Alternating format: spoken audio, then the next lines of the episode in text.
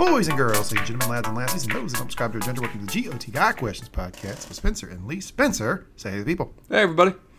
Today we are reviewing season 8, episode 3, The Long Night. I like the title. Yeah, Dig in the title, Long Night. We did a reaction pod. It was electric, I would say. We were fired up. We were super excited. We've had like three, four days now to mellow, to read the criticisms, um, to be indoctrinated that this was actually a bad episode. Uh, Spencer, has that worked for you? I've not gone anywhere near that far. Uh, I'm ultimately of two minds, as we will see, between what this episode is as its own independent medium and how it fits into the overarching story of the show.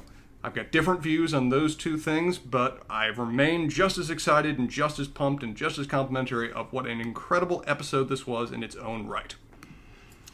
Yeah, I'm there with you. I'm a little little irritated with some of the the criticism online, but I mean, uh, pretty much everything gets criticized too much online. So I mean, I think that's like kind of on brand for online. um, But yeah, we can talk about. Let's hit a couple of the main criticisms up front because if you're listening to this, you likely listened to the reaction pod. If you didn't, go back and check it out. We were pretty great, uh, and you've probably seen the episode by now. And if you're listening to a two and a half hour review pod of Game of Thrones, you probably uh, do follow some of the uh, the commentary online, so you probably know some of the stuff. But number one, with a bullet, biggest problem everybody had, Spencer. It was too dark. You know what? I did not notice that at all. At all. I've heard several people complain about that, and then go back and watch it on a higher resolution screen and have absolutely no problem. So this sounds like more of an a, a tech an individual technolo- technology difficulty rather than something that's on the show. Yeah, I mean, here's my problem. Um, we know the show well enough to know it should be watched in the dark. Yeah. Um, for multiple years in my old house, we would have a Game of Thrones viewing party, um, which we need to figure out if we're doing again this year. Uh, but it had, we had a big open great room, and I would rent a projector screen. And inevitably, we would be really excited on a Sunday afternoon, and we would want to start watching Game of Thrones episode, and we couldn't because it, the room was full of bright. windows. It was too light. Yeah, we had to wait till night, and as soon as it got night, we could watch everything perfectly. I watched this episode on a on a 4K television. Uh, yeah, I know. I'm, I'm privileged. Uh, and I had the lights off except for one little side light, and I did not notice an issue with darkness at all. I will tell you though that in doing some of my notes, I did it on a laptop. Um, and I did it when it wasn't completely dark in the room. And if and if you do you do watch this on a laptop and you do have lights on in the room, there are there are long periods that are completely dark. Um, so I don't know, man. It's pro- I mean the majority of people watch this show. They pirate it online. They watch it on their laptop, laying on their bed. That's not the way to watch the show. So No. I'm, I'm not particularly sympathetic to it. Uh, so yeah, I, I kind of tossed this criticism. It didn't it doesn't land with me. Yeah, th- this is the kind of episode you really needed to watch with stadium seating in a theater. It was a Hollywood production. It needed to be watched under Hollywood conditions.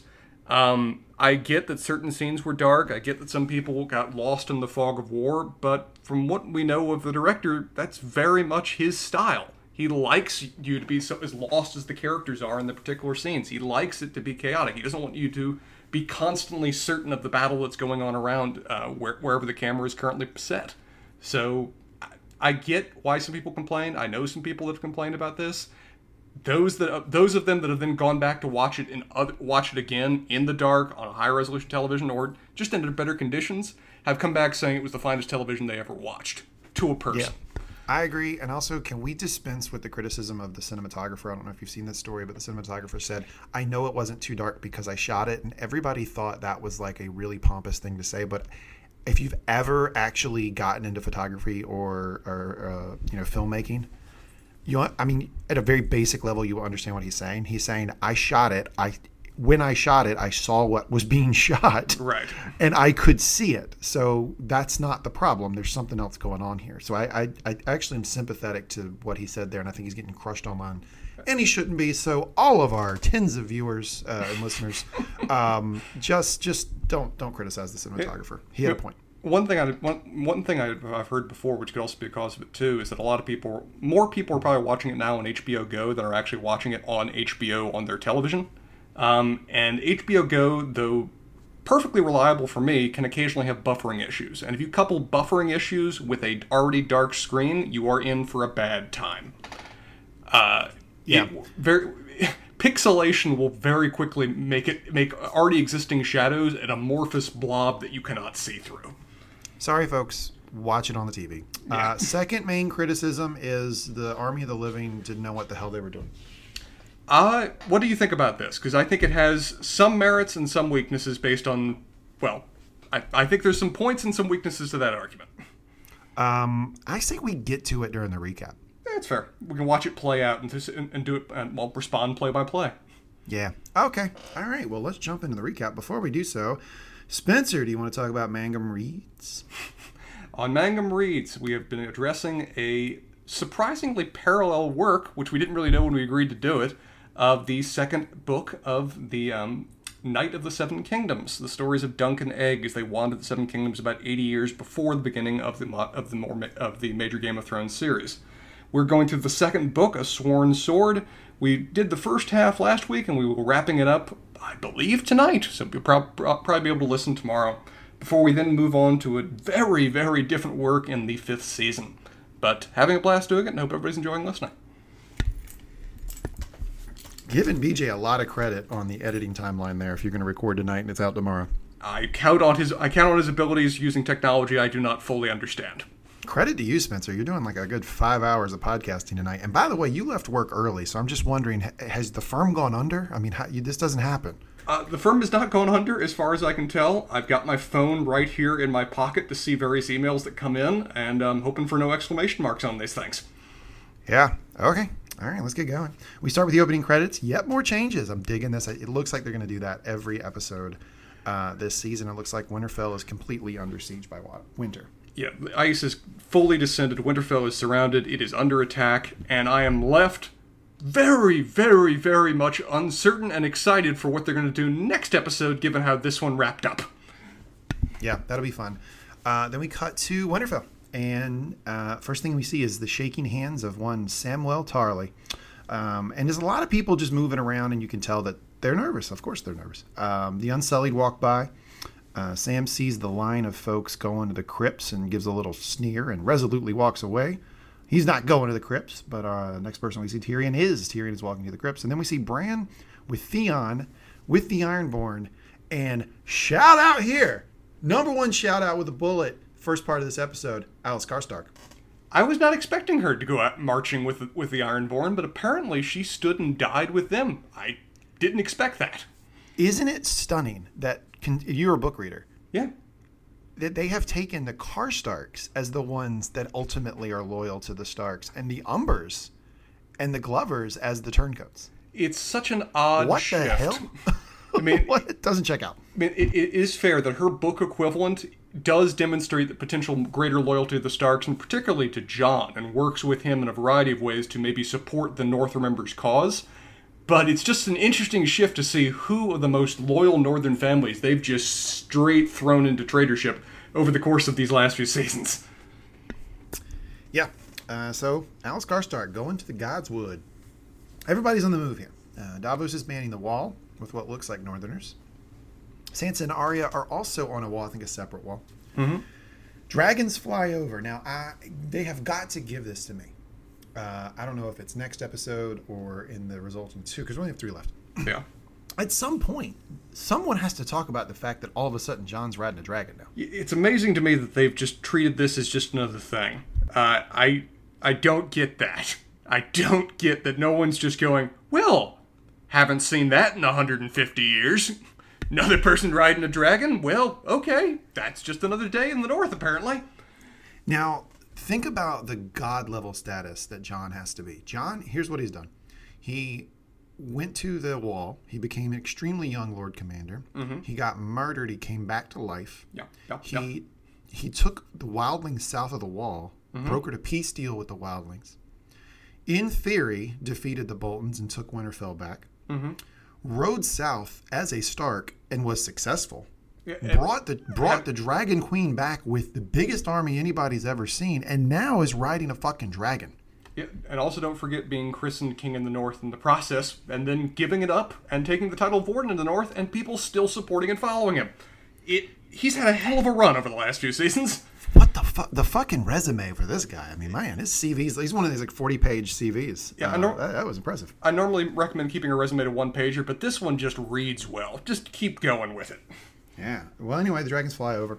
Uh, cut to formation outside the walls of Winterfell. Two main things make little sense here, Spencer. This is what we're talking about with the beef of the uh, battle strategy of the folks in the north. Number one, why are the Dothraki out in front? Well, I can offer an explanation that might make a certain degree of sense, but I still think it's a dumb call. Fire away. Uh, best explanation I can offer is it's just taking into account the uncontrollable sensibilities of the Dothraki. That they are a group that is built on charging. They are not a group that listens to orders or instructions. If they see a mass of infantry in front of them, they will ride them down. We know that's part of their history. It's part of their most famous battle, the Battle of Qohor. That regardless of it, whether it makes sense or not, they will ride straight in and try to cut down infantry, even if they're dying in the process. So, putting them in the front respects the fact that they will be very inclined to just ride over what other allied infantry you've got in front of them, or not obey orders in the first place, for, for like like if you instructed them to secure the wings in a way that would make more sense. So, putting them in front and using them in a roughly suicidal faction may just be respecting the fact that that's about as much use and control as you're going to get out of the Dothraki under any good circumstances. It's not the most tactically wise decision, certainly, but it may be the only one they were left with. Okay, I've got a basketball analogy. Please. Uh, so, you, you college follow follow college basketball, or if you're just a human, you probably heard the name Zion Williamson. Um, he is a he is a guy that Duke paid to come play uh, on their basketball team, and he could dunk the ball really hard. He was very very popular in college. He's going to the pros now. I think this is a situation where like Zion would be on the court and he'd be like, "I'm going to go down. I'm going to take four steps and I'm going to dunk it." And then they're going to be like, well, there's a guy down there named Giannis Antetokounmpo, and he's going to be like, yeah, but that's what I do. And they're mm-hmm. like, okay, go for it. And then his Arakh light will be snuffed out by Giannis Antetokounmpo, much the same way that our poor Dothraki. Shout out to the Dothraki. Uh, get hits. No, I think I think you're right. I think there's a case of overconfidence from the Dothraki and nobody really being in a position to tell them no. Yeah. Um, um, I think that's one of the best ways to interpret it. If they were a more disciplined cavalry arm, like if we had some more substantial forces from the Vale, the Knights of the Vale still here, it seems like it would make sense to keep them either reserve or on the wings in a way that you can then cut around the enemy and use the mobility for their advantage rather than just charging into it an unbreakable block of undead. But the Dothraki are not a disciplined cavalry arm by definition. They're unquestionably skilled, but this is not their war, as we've often discussed. Yeah, no. Um, second thing we have a problem with. Uh, this one to me is indefensible. Now I'm going to stay. I'm going to stay in the lane of this is a top five episode for me. Yeah. Um, uh, it's top five Game of Thrones episodes of all time. Nonetheless, this one not defensible. The the Unsullied are in front of the trenches. Uh, yeah. Yeah, I don't really get that. I, I get that they want to use the trenches as a last line of retreat, and perhaps they Why? could- But why? Right? Why would you wait until you a bunch of humans have like? Why wouldn't you start with the fire pit? Mm-hmm. We know that fire kills them. My guess is they literally did not have enough time or pitch or resources to make a trench big enough to accommodate the army. That they've got a force that is large enough and capable of, bu- of buying extra time with their own bodies in a way that they couldn't fully encircle with this just magical pitch trench that they were able to build in short order. I don't know why you don't like. Okay, so that's fair. They probably couldn't fit all the the Unsullied behind the line, but why wouldn't you at least start with the trenches and then when they come up to the trenches, knowing that they can't all run through the flame, mm-hmm. and then just pelt them with dragon fire, with trebuchets, with with arrows, and just thin them out as much as you can before they start passing through the trenches. I, I mean, the best explanation I can offer, and I think it makes a certain degree of sense, is just limited time to prepare the field in a way that would have been more ideal. That they've got limited resources and only a matter of days to get ready what they could for this battle. And the main resource they have is bodies. They don't have the engineering necessary or the time to put together these kind of elaborate trenches and traps that might have disrupted the army in a way that would have saved lives. What they have is people that are going to hold it with their own lives. Yeah, I just keep I just keep going back to the fact that like you know you would have maybe Bronze Yohn Royce who just says, um, uh, Your Grace, um, w- we need to keep the men outside the trenches. And then he grinds his teeth and he goes, uh, Yeah, put them behind the trenches. Uh, and he goes, but, but Your Grace, what we have is bodies. We don't have as many as the dead. Get them behind the trenches. If Stannis was there, this would never would have happened. Probably not, but again, we've got people like Brienne and Dany ca- calling the tactical shots on this rather than experienced battlefield commanders. Um, And, and obviously, the dragons are underutilized. I mean, that's just that is a common theme. uh, under or overutilized, depending on your point of view and whether adhering to their strategy would have been more successful, which is the point we could discuss. Uh, one last tactical decision I'll note that I did not think made any sense. Uh, why put your artillery in front of your infantry? Presumably, you want to keep using the mass, the things that are, you know, firing flaming bolts into the big mass of the enemy. Perhaps put them behind a few lines of your infantry so you can keep doing that throughout the battle, rather than spend presumably a lot of time and resources to make all of these trebuchets and catapults to fire them once. Yeah, I actually don't have as big a problem with that because the way that the Army of the Dead fight, yeah, I mean the the the, the launching, yeah, like how much space you have to have between you and the enemy for the trebuchets to be effective is so far that you really only are going to get a couple shots in before they just rush you. you could have gotten a couple shots in, and given how large this mass of people is, even if you're only hitting the back of them, you're still killing hundreds with each shot. I don't feel good about the trebuchets either. Like why why didn't they just have barrels of oil? Uh, They may not have had that much in the way of oil. I mean, we don't have any reason to believe that there are substantial oil stocks in the north. I mean, just the fact they're able The. Unsullied had them, or not the Unsullied. Sorry, the uh, the Night's Watch had them. Night's Watch had them, sure, but Night's Watch did not evacuate all of their resources when they went south of the wall. And then Night's Watch could have been assembling that oil, that oil for literally thousands of years to use it when they did, rather than just have it on hand in every castle in the north. Yeah, I don't know. We're, we're down a rabbit hole, but I, I think that the one that is indefensible to me is you, you got to put people behind, um, you got be- behind your flaming uh, trench. I think that's that's probably that's a hard one to argue against. To offer an an odd historic example, I mean, in pretty much every siege, you'd be inclined to think that people would just stay behind the walls and just shoot from cover there. But pretty much every siege we have record of, uh, the defenders would almost immediately sally forth and fight in front of the castle before then eventually going back into the castle, suffering often significant losses in the process, but seemingly having a purpose or reason behind it. It's often reasonable, but some historians have debated that it may have just been part of the morale effect that by immediately retreating behind the walls, you in some way lose a certain degree of initiative and a certain degree of motivation to keep fighting. That, the, that there's a value to psychology in a battle to having an idea of a redoubt behind you rather than already being within it. Yeah, I'm just picturing Stannis grinding his teeth Oh. and telling you telling you that he held Storm's End. Uh, he grinds his teeth every breakfast when he finds out it wasn't his preferred flavor of cereal that was out there. Come on. Yeah, we needed Stannis here, but uh, good old Brienne cut him down. Um, left flank, led by let's said Brienne, seems to be a collection of Knights Vale and Northerners, just like you called out. You are absolutely right on a rewatch of season eight, episode two, that they actually did put the little sigils of most of the armies. It's really cool. So you could you could tell, yeah, I really like that. Um, question for you: um, Are all the wildlings except for Tormund dead? Because didn't they all go to Eastwatch to man the castle? presumably a lot of the wildlings got away because we saw some wildlings with Tormund and Beric. That was seemingly like the primary group of them that were roaming the halls together in uh, Last Hearth. And we saw what seemed to be a fair amount of wildlings with Tormund and Beric standing in the ranks, I thought. Yeah, I, I, I couldn't tell, and so that's why I asked the question. Um, then we cut to back out with the Dothraki. Ghost! Ghost is there! He's Out out, front. with Jorah. With Damn Jorah? right. Yeah, With Jorah? yeah, he's a Mormont. He smells the North in him. Yeah, He, he used to know a Mormont. sure. But with Jorah rather than maybe with somebody else? Who else would he be with? I don't know. Jon? No, Jon's got a new pet. That's not nice. it's true. Um, yeah, Jorah, Ghost is out there with Jorah. Now, here's something I've noticed about all of the Ghost scenes. In this episode, every single one of the Ghost scenes, no one is interacting with Ghost. My question to you Did the, the showrunners get halfway through filming this and look at their Twitter mentions and go, Jesus Christ, we got to get Ghost in this thing? And they just started dropping him in scenes? I think it's a mix between that and also fur is really hard. Let's not have anyone near him to interact with the damned fur.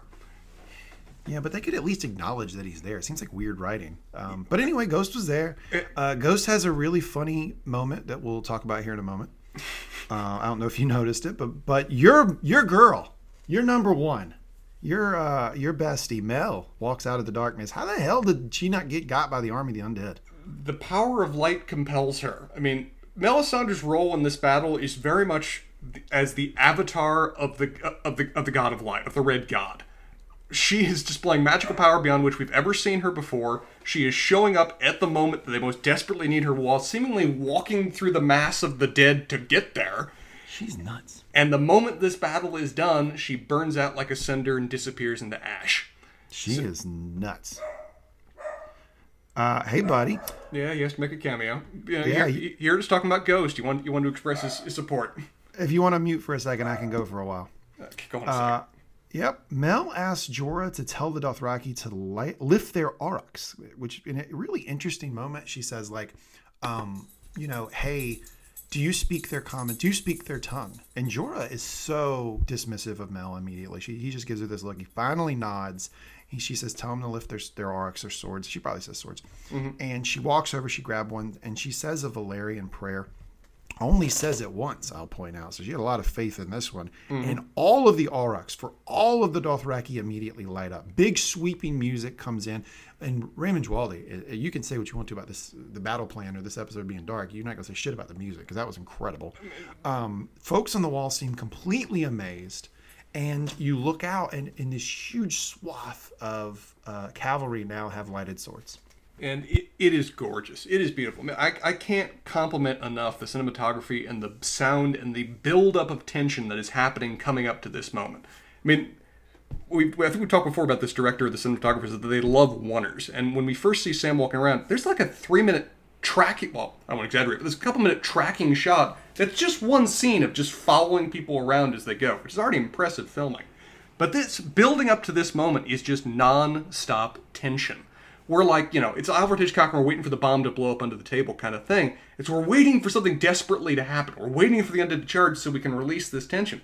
And in this moment, when Melisandre has appeared out of fucking nowhere, has walked up to the Dothraki and has just activated the signal fire of her power upon thousands of, of, of seemingly obsidian rocks right there in front of everybody, I- I don't know about you, but I was cheering too. I had hope in a way that I had not building up to this moment. And this starts a trend throughout this episode of playing with our emotions, of giving us hope and snuffing it real quick.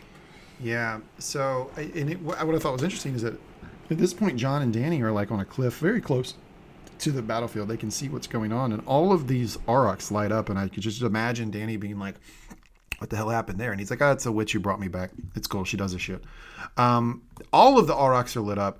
This gives the Dothraki a little bit more confidence. Obviously, big sweeping music. You can see the shocked look on the faces of all of the people watching except for one noticeable non-shocked face. Um, unimpressed Grey Worm gives a little bit of a scowl and looks at Mel as she walks by. She says Valar morghulis, he says Valar dohaeris. Uh, and he just kind of looks at him. He doesn't, he shows no emotion. Uh, and then the Dothraki take off. And this Yeah. is a gorgeous scene. I mean, you, you get three different shots here. You get the POV of the riders, so you're down near where the saddles are.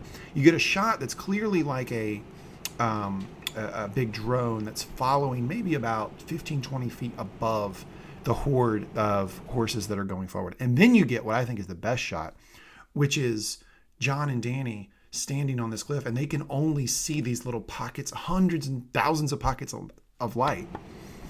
That, was- that was gorgeous. Simply gorgeous, that last scene there you just described. Uh, I was in awe as I was watching that just unfold as the light just charges out in an arc into this suddenly visible mass of darkness that's on the edge of the battlefield.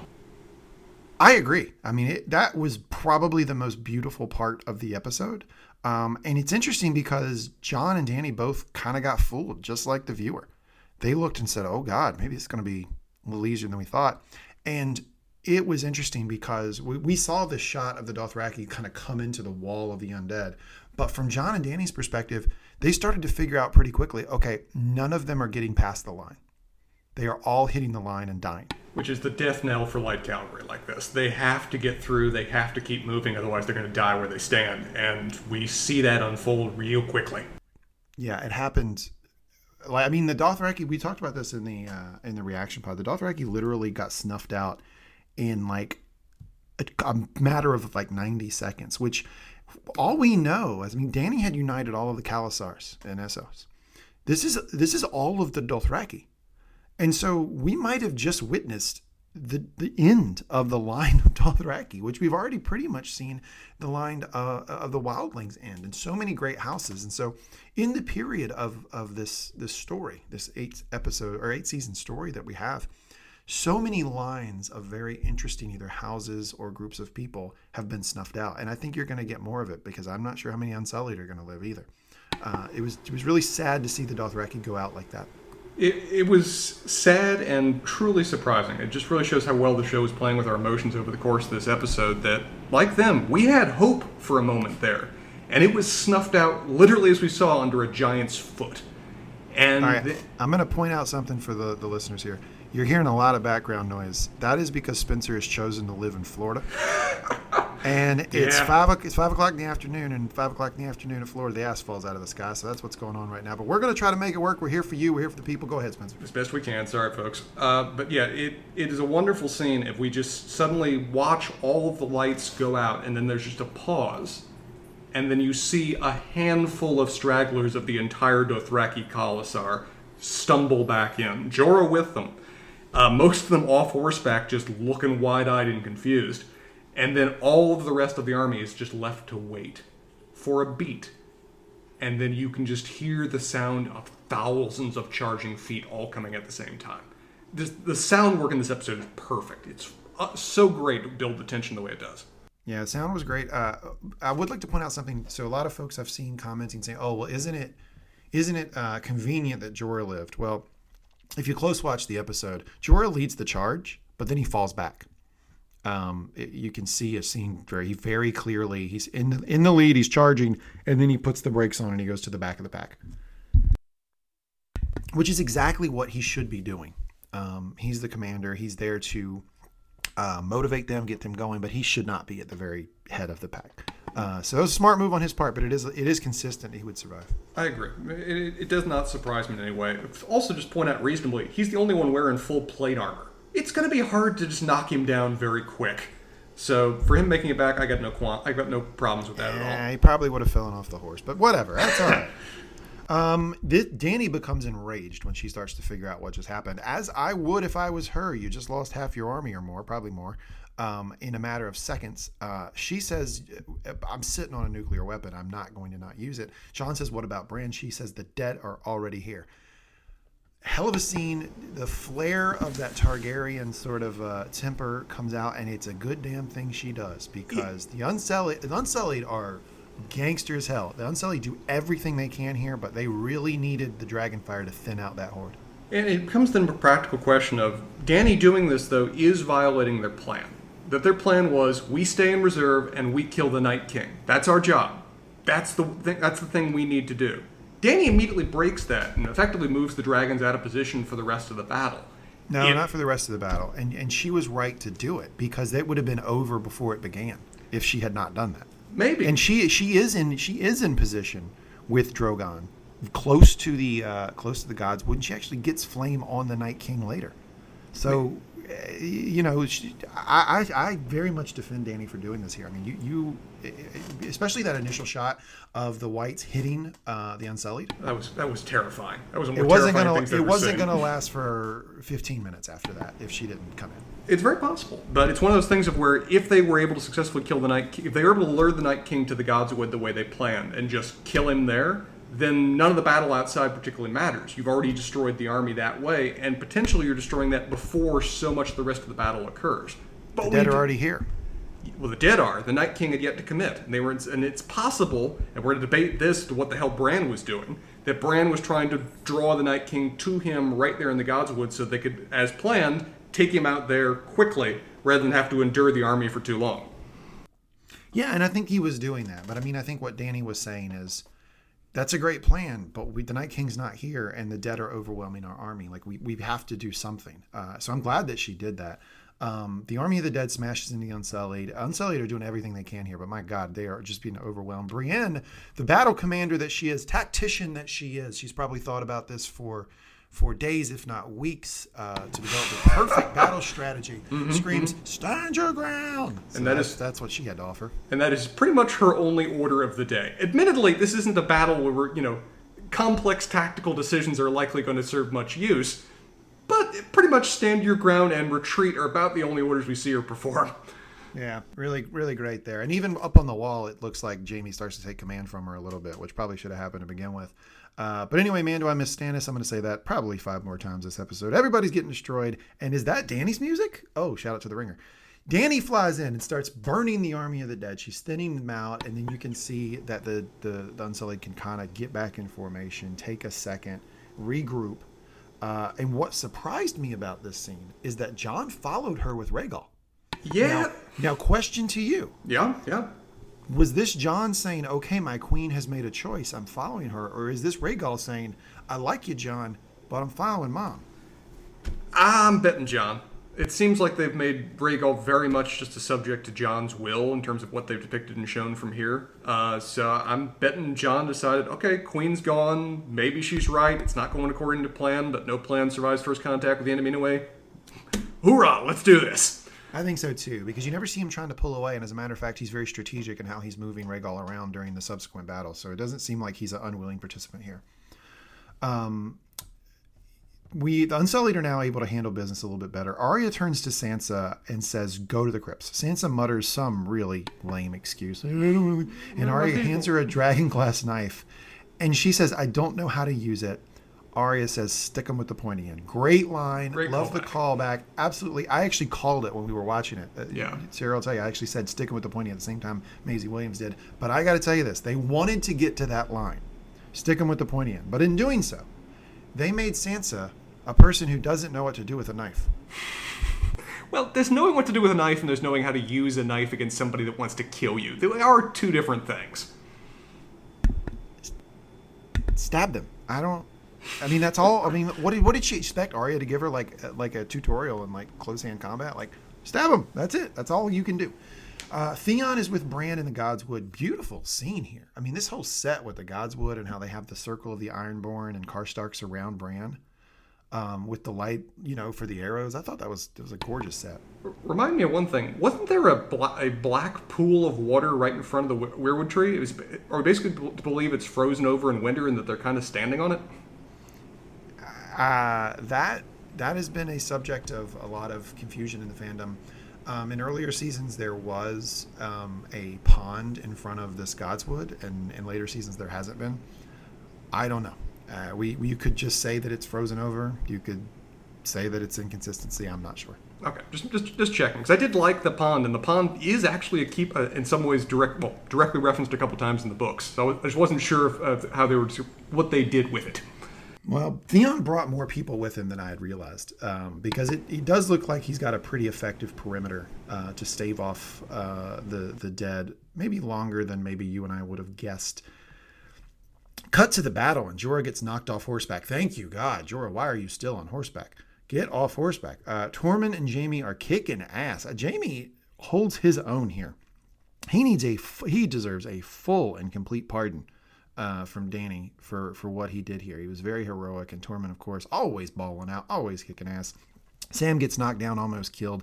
Edd saves him. Here we go. Poor little bit out for Dolorous Edd. Spencer, get the Kleenexes out. Edd gets stabbed through the back of the head. He seems to realize what happens right before he died. He has a terrified look on his face. And Sam shuffles off. This one may have hurt me more than almost any of the deaths in the episode, of where just how it played out, his little last words to Sam, and it being unexpected in a way most of the other deaths weren't. This one hit me deep. Yeah, it's tough. Now, I'm going to tell you a story about the actor John Bradley that I read in EW. Now, you don't follow this stuff as closely as I do, but do EW not. week week by week, EW will have a, a article about the show, and they'll give you a little behind the scenes. This week was all about Maisie Williams learning. Um, spoiler alert from the end of the episode that she kills Night King. there was a uh, a article when the when the trailer was released. And in it, they were talking about the person was talking about how he had gone on set. He can't talk about any specifics, obviously, he signed an NDA. But one of the vignettes he could tell was that Miguel Sapochnik was watching John Bradley fight, you know, and it just some sort of fight scene. And the guy from EW says to Miguel Sapochnik, Hey, like, man, he really looks badass here. He's really killing it. And Miguel Sapochnik says, cut. And he says, yeah, that's the problem. Sam's not supposed to look badass. This is wrong. Sam needs to be more clueless and he needs to be fumbling more than this. He can't look like he knows what he's doing.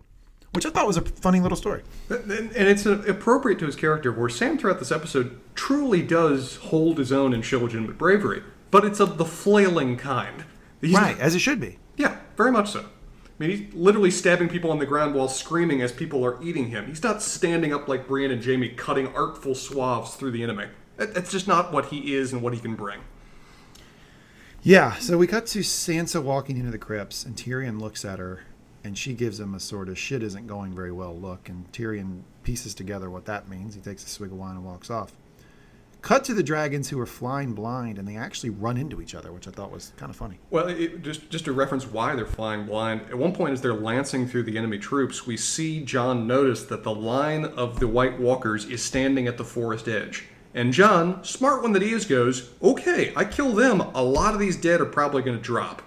So he swoops down to go after them, and suddenly the Night King pulls his trump card. He literally brings the storm. Are we sure he's not a Baratheon right now? We don't use that expression anymore. The Night King uh, pulled a ace out of his sleeve, and yeah, he did. the The win- winter came, and, and there was a big winter storm, so it decreased the visibility. That had a lot of practical implications for the army of the living later, but right now it just means the uh, dragons ran into each other. Yeah, dragons ran into each other, and in relatively quick order, uh, having you know endured the literal tidal wave of the undead, the two wings of the of Dany's army, the army of the light or living, whatever you want to call them, retreat in the face of this storm, while the dragons are fumbling into each other at high altitude. Yep. Then Brienne calls for a retreat, and the folks from Bear Island are inside, which I thought it was interesting to put you know a group inside. I thought that was a smart idea. Mm-hmm.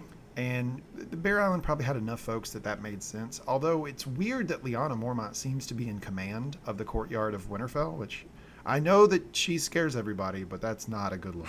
She's So she ser- calls for. she's Go ahead. essentially serving as the castellan. She's guarding the door. She is the senior door guard. Yeah, that's what you want. Nine year old. Um, 92 pounds soaking wet. She's already controlling your, your door. But she does call for the gates to be open at the right time. Grey Worm. I, I can't say enough about the Unsullied. Oh god, mean, the unsullied it- MVP of this episode, no question. multiple on multiple rewatches i get more and more sort of like weirdly emotional watching what they do because they are they are the they are the definition of what they were built of they're Oh, yeah. how they act in a way that is completely consistent with how they were built and that is they are they do what they are instructed to do in battle they are selfless and they're effective and Grey Worm screams protect the retreat it's fascinating to think back. This is really the only time we've gotten the, to see the Unsullied in their element. This is the only time we've seen them in lockstep, rigid formation, holding the line against an attacker that's trying to overwhelm them. We've never gotten to see them fight for what they were ultimately trained to do, and in their hour, God, do they rise to the occasion. They mm-hmm. die standing as everybody else retreats around them. They buy a retreat in. Per- I love the little movements as they just open up to allow the people to retreat and then close the formation immediately afterwards. They're literally dying in lockstep as the fires are being lit behind them to buy minutes and seconds for more forces to get back into Winterfell. incredible. Um, I still can't get over the fact they shouldn't be in front of the trenches, but whatever. Uh, Jon, look, here's the thing. I like Jon, obviously. We talked about his resume, it's impressive, but he needed a, and I'm going to give you three names here. Tell me if you disagree with any of these three. He needed Stannis Tywin or gasp even Ramsay. In terms of uh, what strategic or tactical planner for this battle, Yeah. yeah, yeah, it would have helped. Even a Ned Stark. Ned Stark was a hell of a tac- was a tactician in his time. Uh, not, maybe not in the show. We didn't see Not, that, but we didn't book. get to see it in the show. In the books, definitely, he won Robert's battles for him. Yeah.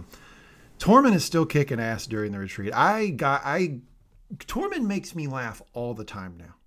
And I don't know if that's just because I've I'm unreasonable, but even like I was l- belly laughing watching Tormund. Only because like it's just so funny to me that he is still alive and he's He's still kicking ass. There were multiple scenes where, like, and this is later in the episode, where like Brienne and Jaime and Pod were up against a wall, and Tormund was still out in the open, just flailing and nailing people. the, the visual of Tormund and Gendry standing on a pile of corpses like nine feet high, many of whose corpses, many of corpses are reanimated and trying to grab them, with the fire silhouetted behind them, was just incredible. It's just like there goes a man right there. He, God, it's amazing that he's still doing his thing. I guess it's that Giant's milk, man. That Giant's Oh milk. yeah, works works well. Product endorsement. Some Unsullied do get through the gates, though. I do know. I do notice them, so I don't. I don't think we lose all the Unsullied. But uh, Grey Worm calls for lighting the trenches, and Davos waves the torch, as Dany said he was completely capable of doing on his own, which it turns out he was. But Dany and Jon can't see it. They didn't take into account that the Night King controls the weather. They then the, the people on the wall try firing arrows at the trenches, but it won't light. It's an interesting scene too because it seems like that there was in some ways a plan that the Unsullied might retreat back through the walls. They might, you know, buy enough time for everybody else to get back, then go back themselves. But you see a scene of Grey Worm looking over what's happening, seeing Dany's not coming, and he just grins and bears, bears it, and he breaks the trench, and voluntarily making probably the right decision given what he's seeing before him, sacrifices the bulk of his brothers to the undead horde in front of them. Yeah, and he at some point looks at Melisandre and says, "Well, she started a fire about 20 minutes ago, so maybe she can do it again." And he brings her over. She has her own little like uh, secret service that takes her to the trenches. She puts her hands down. She starts a Valyrian spell. I don't think it's the same one that she used for the arakhs. Maybe that was a problem. Uh, she says it over and over and over again. Second time we've ever seen her do this. Getting desperate. she gets desperate with the Valyrian spell. She's not sure that it's actually going to happen. And I think part of it is she's not sure it's going to happen, but part of it is she's just like looking around and there's like undead people are like five feet from her. I mean, it's yeah. not, she doesn't have a big line in front of her. It's just one line of unsullied guys. Finally, it lights. And it's a gorgeous scene when it lights. I mean, cue Oh, the yeah. music. The fire is much bigger than I would have anticipated, which tells me they probably treated it with oil or something like that. And it just erupts. And when it does, Dany looks down and she's able to see that the trenches got lit. This has to make her feel both good and bad. Good in the sense that without Dragonfire, they were still able to light the trenches. Bad because they're now in retreat formation they've they've pulled back into the castle because there's no other reason they would never light them with the army still in front doing well. I mean, the only reason they'll light the trenches is because you've now retreated to the castle. And, D- and Dany and Jon are still lancing through the army. And as you talked about, the fire effects in this episode are gorgeous. Some of the finest fire effects I've ever seen them do, going back, you know, like to Battle of Blackwater with the wildfire explosion. But seeing them light light the Dothraki arakhs, seeing them light the trench, seeing the, just the lances of fire that are cutting through the walls of undead, it's just gorgeous to watch play out. Completely agree. Arya and Davos are watching from the wall. At this point, Arya is still just kind of watching things. Uh, it looks like her and Davos have some bit of a rapport because multiple times during this episode they're either near each other or they give each other knowing looks. The Hound nopes the hell out of there. He is dead. As soon as the trenches go up, he he hides. Uh, everyone is standing around looking at the undead who have stopped uh, incoming because of the, the firewall. I don't understand this. I don't. Why, why did they stop? Like, The undead or our heroes. no, our heroes. Why didn't you just keep firing bolts into them? Why didn't we keep raining dragon fire on them or throwing things at them? Or, like you don't. They, what do you think? They're just going to turn around? They're eventually going to come your way. I think they still are, but it's the curse of limited point of view, of where none of our main characters here are really serving as archers, or at least not for very long. I mean, there were several moments where you, like you'd see um, Jaime say "draw," and like, "Oh my god, are not firing already?" But there's arrows constantly going in the background. You can't, every time you see out into the field, Dany's lancing between them. So I don't. I think just because they didn't emphasize it doesn't mean it's not happening. What I don't understand, and this ties into what you were just saying, why they don't already and immediately man the walls. Why do they need an order 10 minutes, 5 minutes later to suddenly, okay, everybody get on the walls, now that's a battle again? Don't get that. Uh, I don't know. I mean, I took that to mean, um, hey, um, uh, first team all Westeros, uh, we need to be on the walls now because they basically put everybody that has that are that's very skilled or has you know really valuable weapons in the fight. I get that. position. but why not do that immediately after you've retreated into the castle? Why wait to do an order until the, they're already streaming over the fire pit? Because Brienne is leading this thing. I. Okay, we're going back to that again.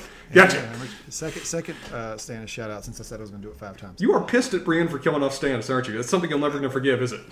Coming back to bite her now. Arya and Davos, of course, watching from the wall. Um, we cut to the crypts, and Varys looks distressed. Varys, I'm gonna, I'm gonna call this one. Varys was not an MVP. Get, me. Varys, Varys line. This is this is like Game Six of the finals, uh, NBA Finals, and Varys line is like six minutes with two fouls, 0 for one from the field, four turnovers. I understand some of those words. Yeah, he does nothing. Uh, Tyrion, is, and we predicted this. Tyrion's not going to like staying in the crypts, but he did get an order from his queen. He's trying to comply, and he says, "If we were up there, I might see something everyone else is missing, something that makes a difference.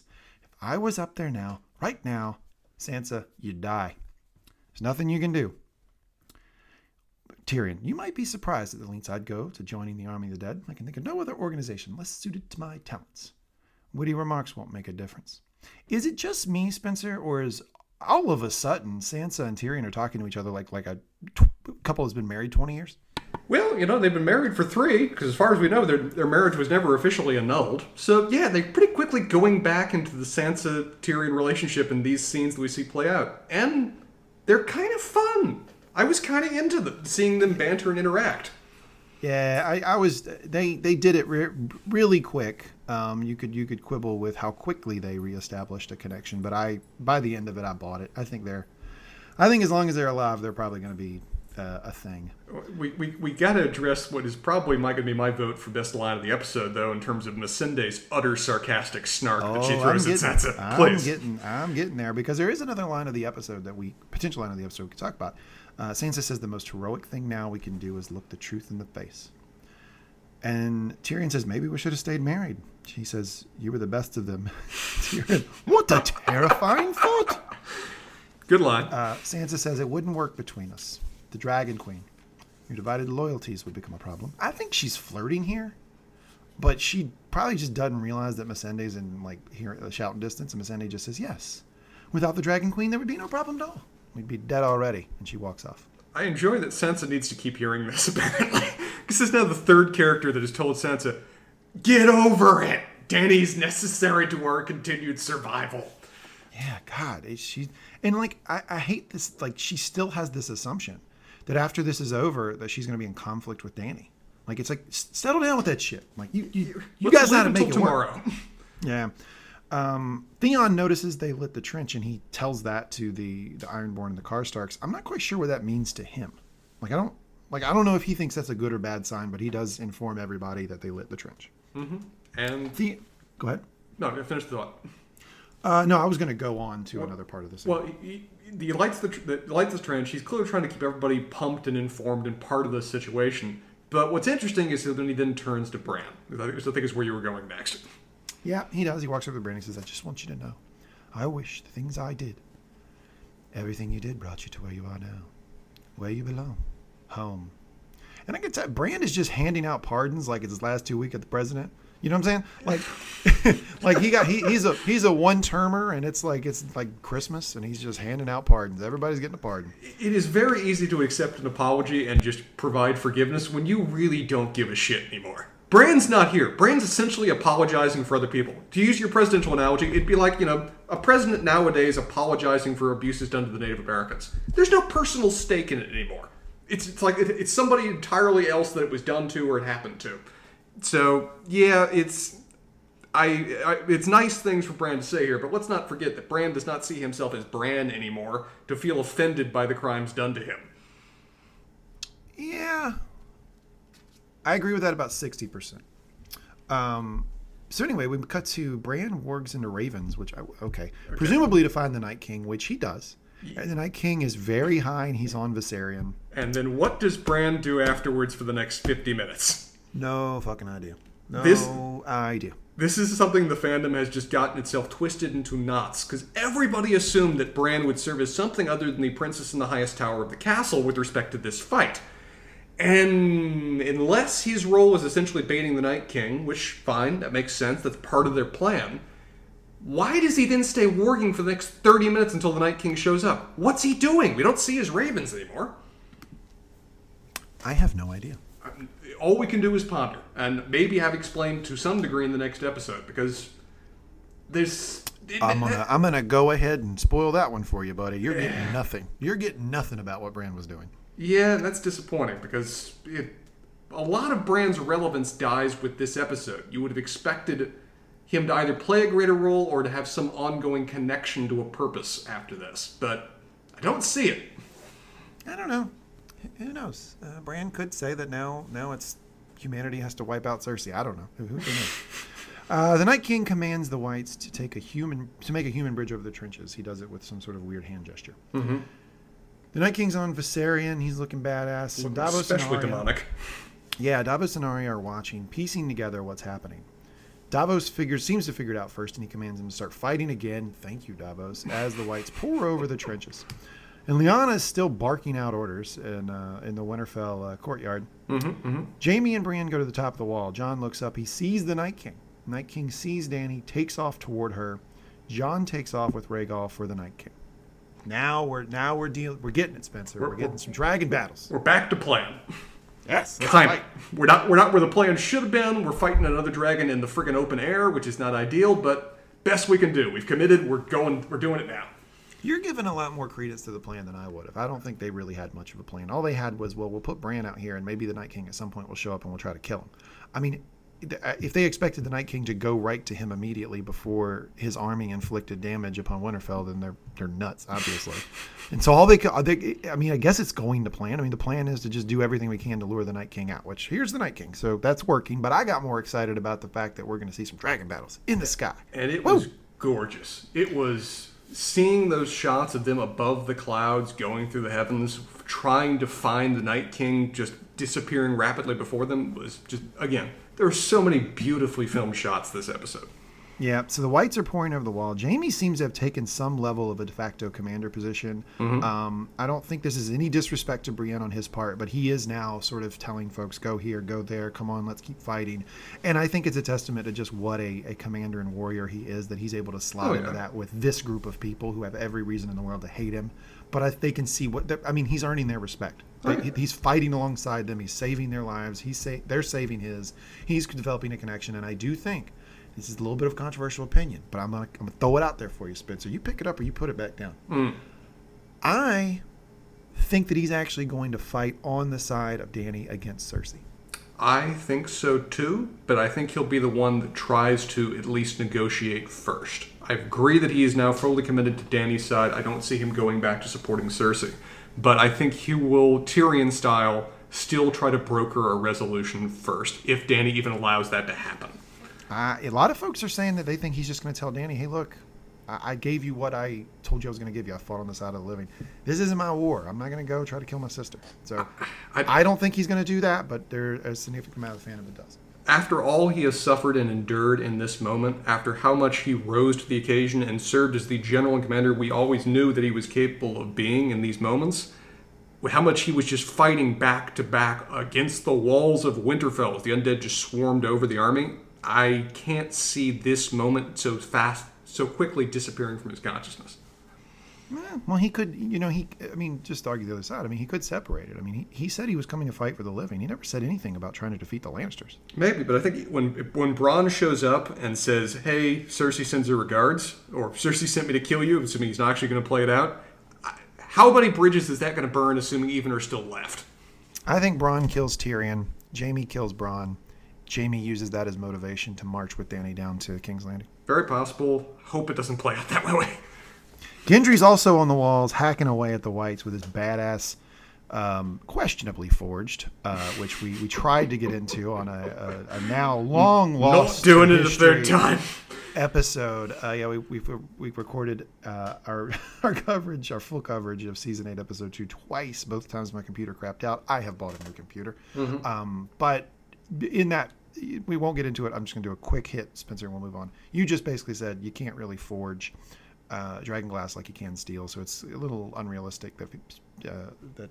Uh, Gendry was just able to make these axes or whatever, but he has one of them. He's up there. He's fighting Grey Worm and Tormund also. So you got the, like I said, you got Westerosi first team, uh, all all Westeros up there on the wall.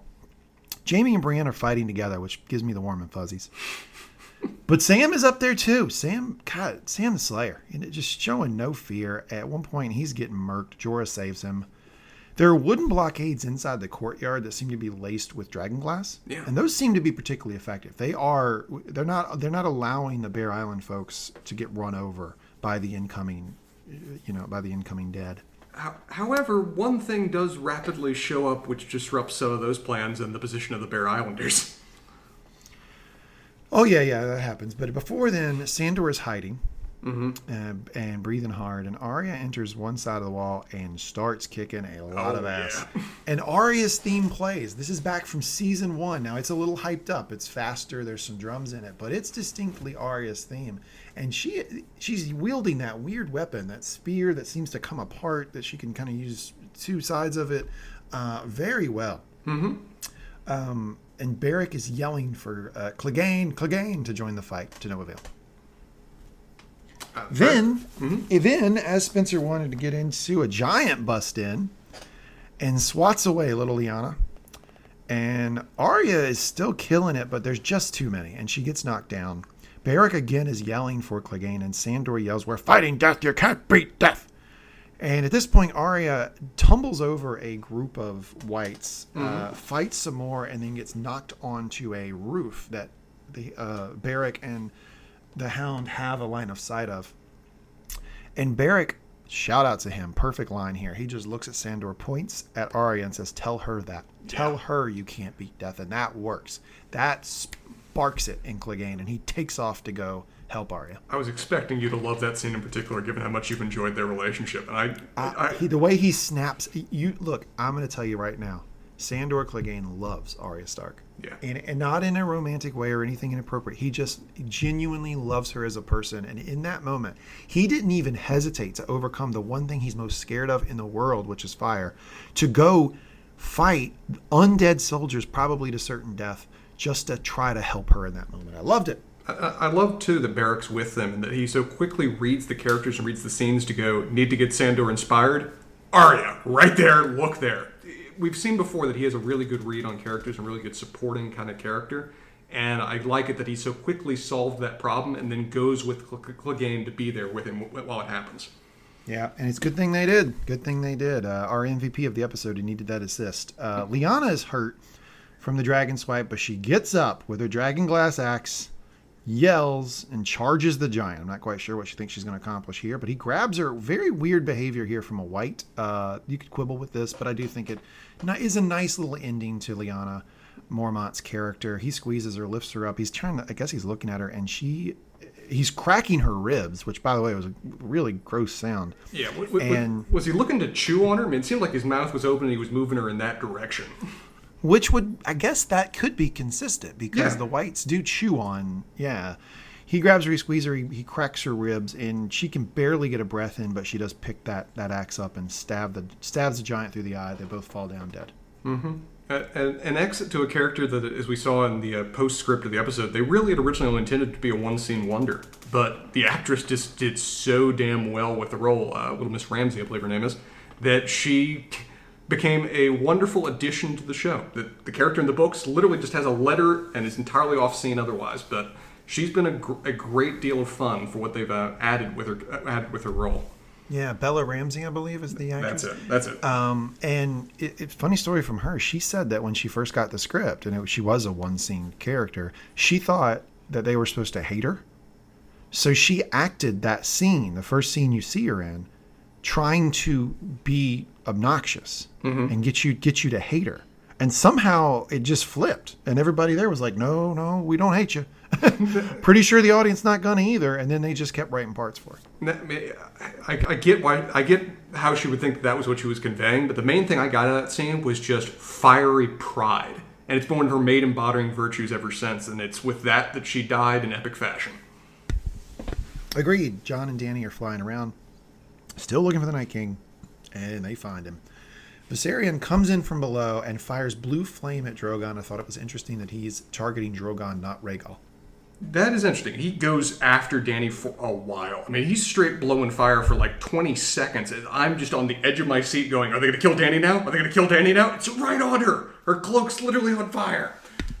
You know what this reminded me of? uh, when we would play Halo, and uh, you know, like you and you and Doug, I think were the best. And- But we always had teams, right? Yeah. And so there'd be situations where, like, I would be with Doug, and you would come out, and you would lay the bullets on Doug for about like a good ten seconds as he tried to get away from you. Mm-hmm. And I was just standing next to you, and you just weren't touching me. it was you, you knew who the threat of- was. it was a conscious thought of, okay, let's kill the main predator, with main threat in this scene. I'll get back to you in some later moment. You're no threat whatsoever. yeah, which Clearly, the Night that- King's thoughts here. Which, if that was the Night King's thoughts, he was sorely mistaken, which we will see. Arya's in the library, and I love this scene. I think this scene creates a consistency in the episode that is very important at the very end. Um, I just want to point out a few things. Please. It's they are clearly taking pains to show how quick and silent Arya can be. There has been emphasis in her training from uh, you know the the first Sword of Braavos to when she's actually in Braavos to some of the stuff she's doing on her own. She takes great pains in learning how to be quick and silent. I think that the there's some sort of line uh, that the first Sword of Braavos tells her about being like quick and silent as a cat or something like that. Also, the first sword doesn't run, but you know, details. Yeah, I mean she she is v- so silent here. She's actually fooling the whites. I mean, she's able to get around them, hide from them, and it's not until a drop of blood from her forehead drops maybe a foot onto the ground Which gives you that they hear. Damn quiet she's being. That the drop of blood hitting the ground is louder than her than she than her or her breathing. Yeah, like that tells you what you need to know about Arya's ability to sneak past people and to, uh, you know, uh, yeah, sneak past people and go unhurt. Well, anyway, that single drop of blood does fall. A white looks down. She's able to get out from under there. She throws a book as a bit of a diversion. She eventually turns the corner and sees a white and drives a knife right through its to- throat, yet again showing how fast her reflexes are. So we're establishing two things very clearly in this scene. One is that she is quiet as shit. Mm-hmm. She can get around and actually fool whites. She can she can get past whites without them hearing her. Important for later. You can try to foreshadow this as much as you want. I'm still going to complain about that scene when we get to it. You can if you want to, but they they are the show is doing things to establish her skill set. I get it. and I there's a couple things here. I, I think I might be able to convince you, but um, the but she get the, the, the very very quick reflexes, and then she lays the white down very quickly. Uh, but as she's trying to get out of the, the the room, kind of into a side hallway, a white breaks through the door and chases her down a hallway. And this is the scene that we got in the trailer, very first scene in the trailer, where Arya is running through the halls of Winterfell, and the whites are following her. Which we in no way expected it was going to play out like this. We didn't think it was the halls of Winterfell. We thought it was the catacombs.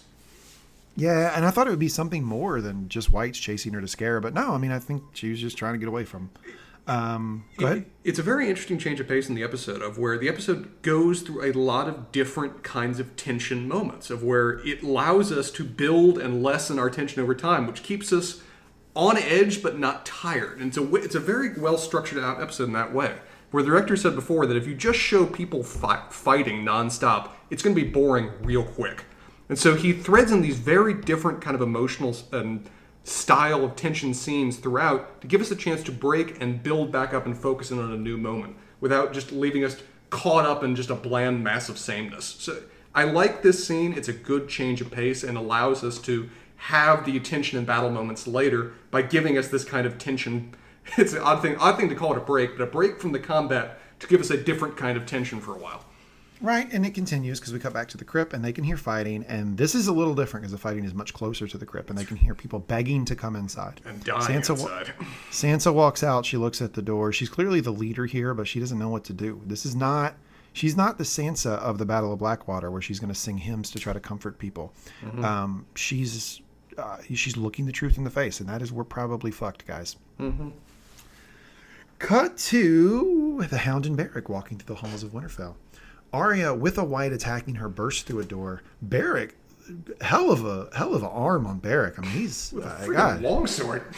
Yeah, man, he's uh, he's got to be at least a, a middle reliever. Uh, he throws that longsword uh, that's lighting, hits the white, freeing Arya.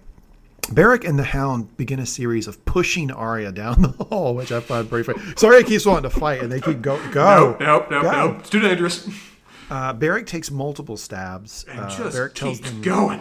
Yeah, tells him to run, and he gets stabbed more. He then eventually blocks the door in a very Christ-like manner, which you pointed out, Yeah. and uh, which you pointed out in our reaction pod. I think that's especially adept because he has come back to life from Oh, death, right? You know, so you can see how that all ties in. The Hound, Arya, and a beat-up Beric fall into a separate door, uh, and then uh, a side door, and then they they bar the door. They close. it. Beric dies before he can even get out a final word, and then the big reveal: your girl, your MVP, Melisandre, is in the room. She says the Lord brought him back for a purpose. Now that purpose is served. I know you, and I know you. You said we meet again, and here we are, at the end of the world. Arya, at this point, remembering really, you know, she's engaged in this conversation. She said, You said I'd shut many eyes forever. You were right about that, too. Brown eyes, green eyes, and blue eyes. And Arya starts at that one, of where suddenly a one of the only prophecies the show itself has ever not only introduced but invented itself has come to the forefront. She seems to get what Mel is driving at here. And I think now her purpose is different. Now she's not Arya, I'm defending the walls of Winterfell. She's Arya, I have something to do here. I've mm-hmm. got to close the blue eyes. Which we So they, mm-hmm. go ahead. I, I- we figure we know what, I, at this point I know what she means, but I didn't really get that she would be going straight after the Night King here. Me neither. Me neither. But I, Anyway, we'll, we're gonna. I can. I can tell we're gonna argue about it later. But Oh, yeah. she she. Well, Jesus, settle down. Do I have to re, Do I have to replay your fucking reaction pod when you were cheerleading it with me? I don't want to hear you going all. heel I'm turn. not. I'm not. I'm not. They hear the dead beating and screeching at the door. Potential line of the episode, sir. Oh, very much so.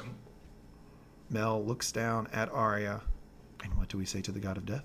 Arya, Not today. not today. And Arya walks off, presumably leaving from a different door across the other side of the room. hmm Another great callback line to season one. In the Godswood, Theon can hear the Whites. Uh, he shouts that they're coming. Uh, the Night King is headed to the Godswood, fires off flame at Winterfell. I thought he would do more of this, but it seemed like he just hit it once because he was just trying to get in there. Jon and Rhaegal follow, and Rhaegal and Viserion get into a battle. Now, this is, it's hard to tell what's going on. It's awesome. It, I, it's not that it's too dark that I can't see anything. I just, it's hard to tell who is who and who's actually getting the better of who just because it's kind of funky seeing two dragons fight. Now, I've watched it multiple times. Here has, here's how I'm going to score it. Sure. All right. Round one goes to Rhaegal. No question. He hits him. He gets him when Viserion was not. It's a three round fight. Mm-hmm. When Viserion was not expecting it. Round two goes to Viserion because Viserion quickly is able to get back on top of Rhaegal. And a few times he takes a bite at Jon. Mhm. Round three, at some point, Rhaegal gets his mouth around Viserion's throat and just holds tight. Oh yeah, and rips off part of his face too in the process. Or is that when Drogon suddenly jumps into the scene? Oh no, Drogon only does one thing in this scene. Drogon jumps in to just grab the Night King and toss him off because he has that that spear. So I, I count this two to one on the cards for Rhaegal. I, definitely. I mean, in terms of the injuries that result, it seems like Rhaegal gets his belly cut up pretty bad in the process of this fight. But he gets him around the throat. He rips off what seems like half his face and part of his skull. He gets the initial hits in the surprise, and he gets the guy, the both Dragon and Night King pinned in a position for Drogon to swoop in and get the Night King finally where they want him. They think. They think. Um, so yeah, the Night King is about to throw one of those little those little uh, javelins. Now I'm going to tell you this, and this is consistent among the episodes. Drogon is no fucking dummy. Ro- Drogon saw that spear, that ice spear, one time, mm-hmm. and he has taken every step to avoid it since. He is- He he he's saw it. He, he he saw it immediately. Just snatches him and throws him off the, off of Viserion onto the ground. who just emotionlessly and unmoving falls to the ground and then just stands and stares and waits. And At again, Dany and Drogon, Arya gets her answer. Dany hits the Dracarys fire button on her on her Mercedes Dragon, and it flies down. All the dragon fire flies down on the Night King. music is building. Jon is watching. Jon is watching. He's close. They because because at that it, yeah side to this, uh, Rhaegal fell.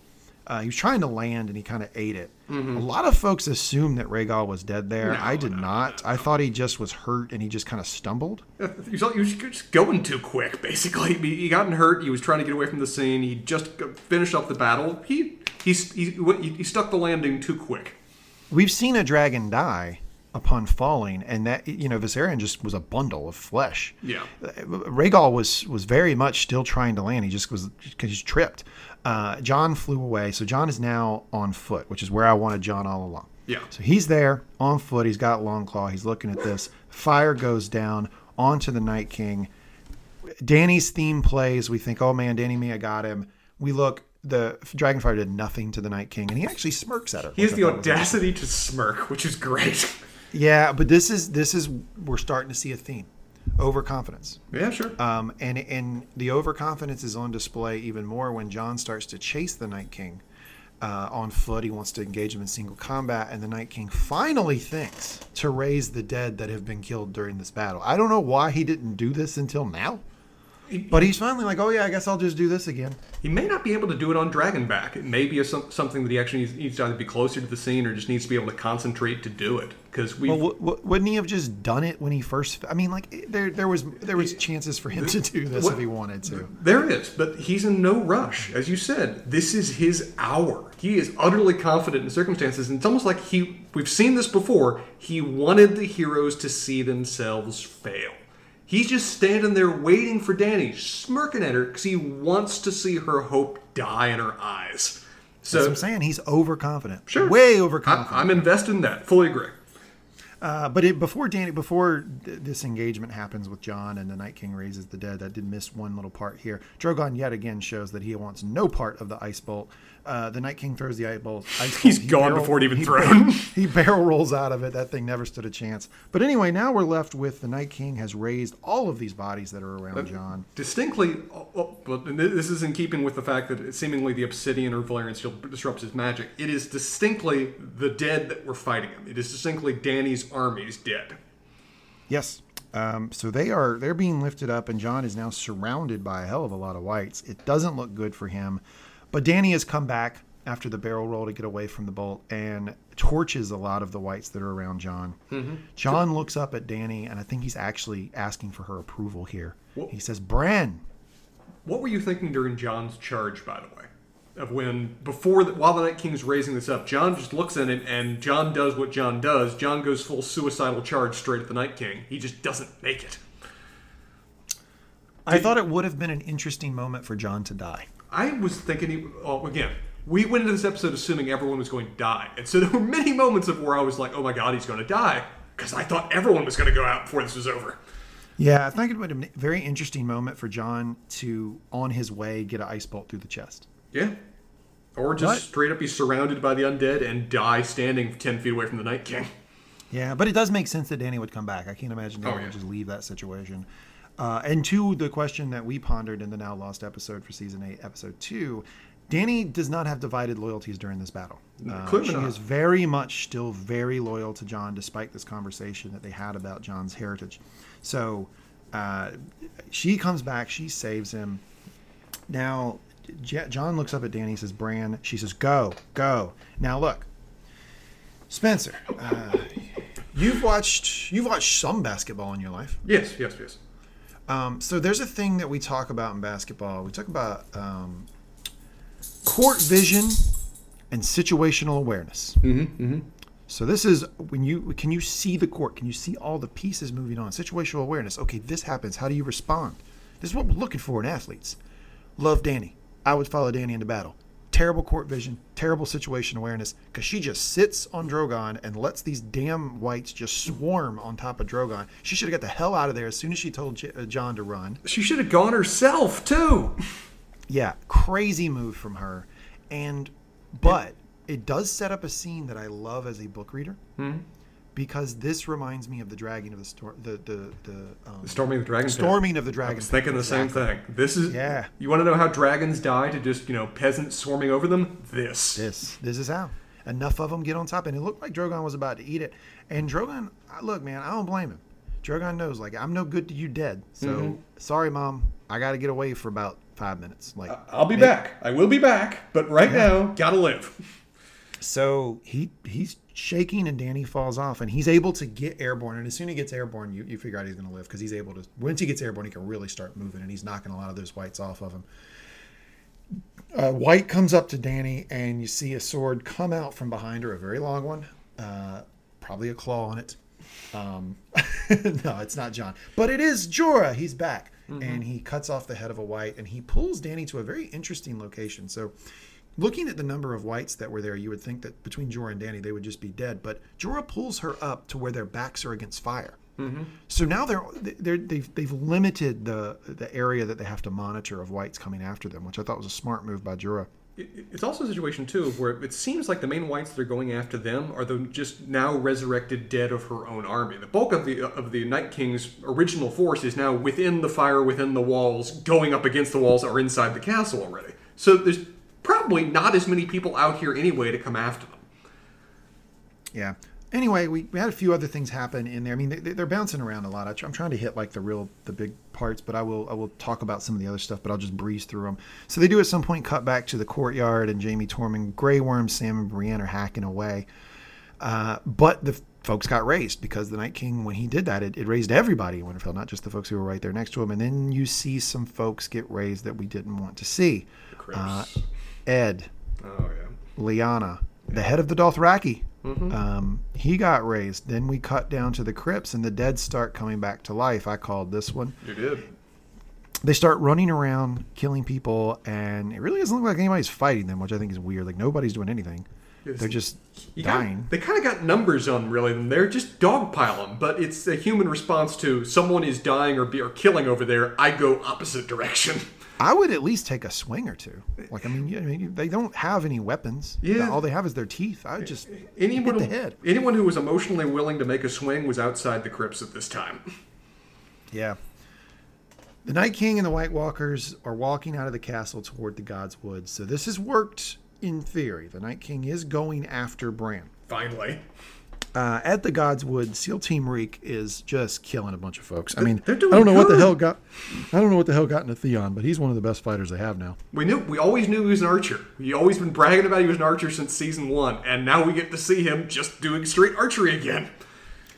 Jon is running through the courtyard. He's presumably trying to get to the Godswood. And this is another wonderful oneer kind of scene of where it's a long track shot of just Jon walking through carnage, seeing his friends on the verge of death around him. Yeah, I think that what you had is you have like the, the, the main wing of Winterfell includes the library, includes all of the bedrooms, the castles, everything. Then you have the courtyard, and then opposite of the courtyard, you can get to the Godswood. Mm-hmm. And so Jon is over here in the sort of main part of of Winterfell, and he is now running to try to get through the courtyard to get into the Godswood. Now you this is consistent because you see a shot where when the, the Night King is actually walking to the Godswood, he's he's leaving the courtyard. So he when he but when he walks through the courtyard, fucking undead Viserion drops in God, and that's terrifying. my uh, my scoring of the in-air heavyweight fight between Viserion and Rhaegal gets validated here because Rhaegal is breathing fire out of his mouth and both sides of his neck. It, Viserion is. Yeah, that's what I mean. Viserion. But yeah, he is trashed. He is a even more of a corpse of a dragon. And he's mostly just displaying random rage as he's just incinerating everything that moves. Yeah, we, we see Brienne and Jaime, and they're just backed in a corner and literally just pushing whites off of them. Yeah. Uh, at some point, they're going to get tired here, but man, shout out to them. Heroic And, effort. and Pod. Pod's right there with them, still fighting on too. yeah, Pod's still going. And like two random guys. Credit to random guys that are still surviving this episode too. The no-name red shirts are holding on. Yeah, a couple of them anyway. Uh, Jorah has Dany next to that fire I talked about, and the whites are coming in in a few directions. Dany, shout out to her. Picks up a sword and starts swinging. You don't have to tell her to stick him with the pointy end. Dany grabs a sword, and she, for someone who has absolutely no training in sword fighting, Does okay. She holds. She does okay. She holds her own. Yeah, she successfully spears a couple. She doesn't really, you know, fight off that many or whatever else, and it's Jorah doing the bulk of the fighting, but she's not going down or serving as a damsel in distress in this moment whatsoever. No, she is, and you know that that probably only not that he needed it, but it probably gave Jorah more fuel because she's going to do everything she can. She's she's not a fighter like hand to hand, but she's picked up a sword. She's ready to go. Let's do this. Back in the crypt, Sansa and Tyrion are hiding. Uh, Sansa is having trouble getting her breath, which you know you're a Sansa fan, so that probably affected you emotionally. I thought it was time for her to get her comeuppance. What did you think? Here, this is an interesting scene because I've heard so many different interpretations of how people reacted when they saw this. When they pull their blades and they're staring at the blades, looking at each other, What did you think they were about to do? Uh, make a run for it. I didn't think they were going to go attack. I both Bridget and I turned to each other and said at the same moment, "Are they about to kill themselves?" Because Oh, that didn't even cross my mind. and, and again, I've got several people that I've I've talked to where they said, "Oh yeah, that, my first thought they're about to kill themselves," and I've had other people that said, "No, that never even crossed my mind." So it's No, a- uh-uh. i- My decision point for me was: Are they going to use those knives to try to exit just on their own, or are they actually going to go out and start fighting these these reanimated Starks? Uh, seemingly just exit on their own was the, was the decision they made. Because they, they, they next we see of him, they've just kind of clustered together around another large group of survivors, which have seemingly are under the leadership, or at least who's standing in front is Varys. Yeah, yeah. And he doesn't even make him. And, but it's interesting though. Did you notice the little nod that Varys gives him? Yeah, I did notice that. Var- Varys goes, and I, I took that to mean, I old friend, I know you're not you're not going to stay here and help me. I, I know. Go. Like, yeah. I got it. Um, and I, I think that Tyrion got that message, and they they took off. Not that they got anywhere, but they did take off. Yeah, where are they going to go? The doors the doors barred and they're caught in crypts. We also need to talk about the fact that before Sansa and Tyrion went out of hiding, Tyrion grabbed Sansa's hand and kissed it. Uh, again, I don't get too caught up in oh, are they gonna bump uglies? Is this a sexual thing? I I really like it when two characters have a genuine love and affection for each other and display it, regardless of romantic involvement. Very and so. that's what we got here, and I just really love that moment of tenderness between the two of them. I do. The two of them work really well together. We haven't seen them in a lot of scenes before this season again, and but their scenes together have been a delight, particularly over the course of this episode.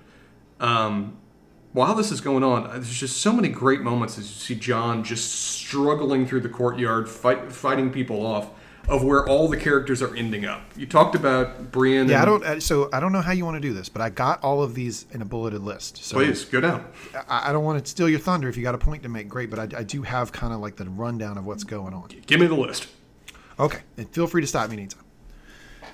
So Jorah's doing all he can to save. Well, you, no. First, we'll start with Jon. He's in the courtyard. He's struggling. Viserion is still like hitting fire everywhere, but it's actually literally going everywhere. He seems Viserion seems completely out of control. Mm-hmm. Um, which uh, you know, I guess I should expect that from an undead dragon.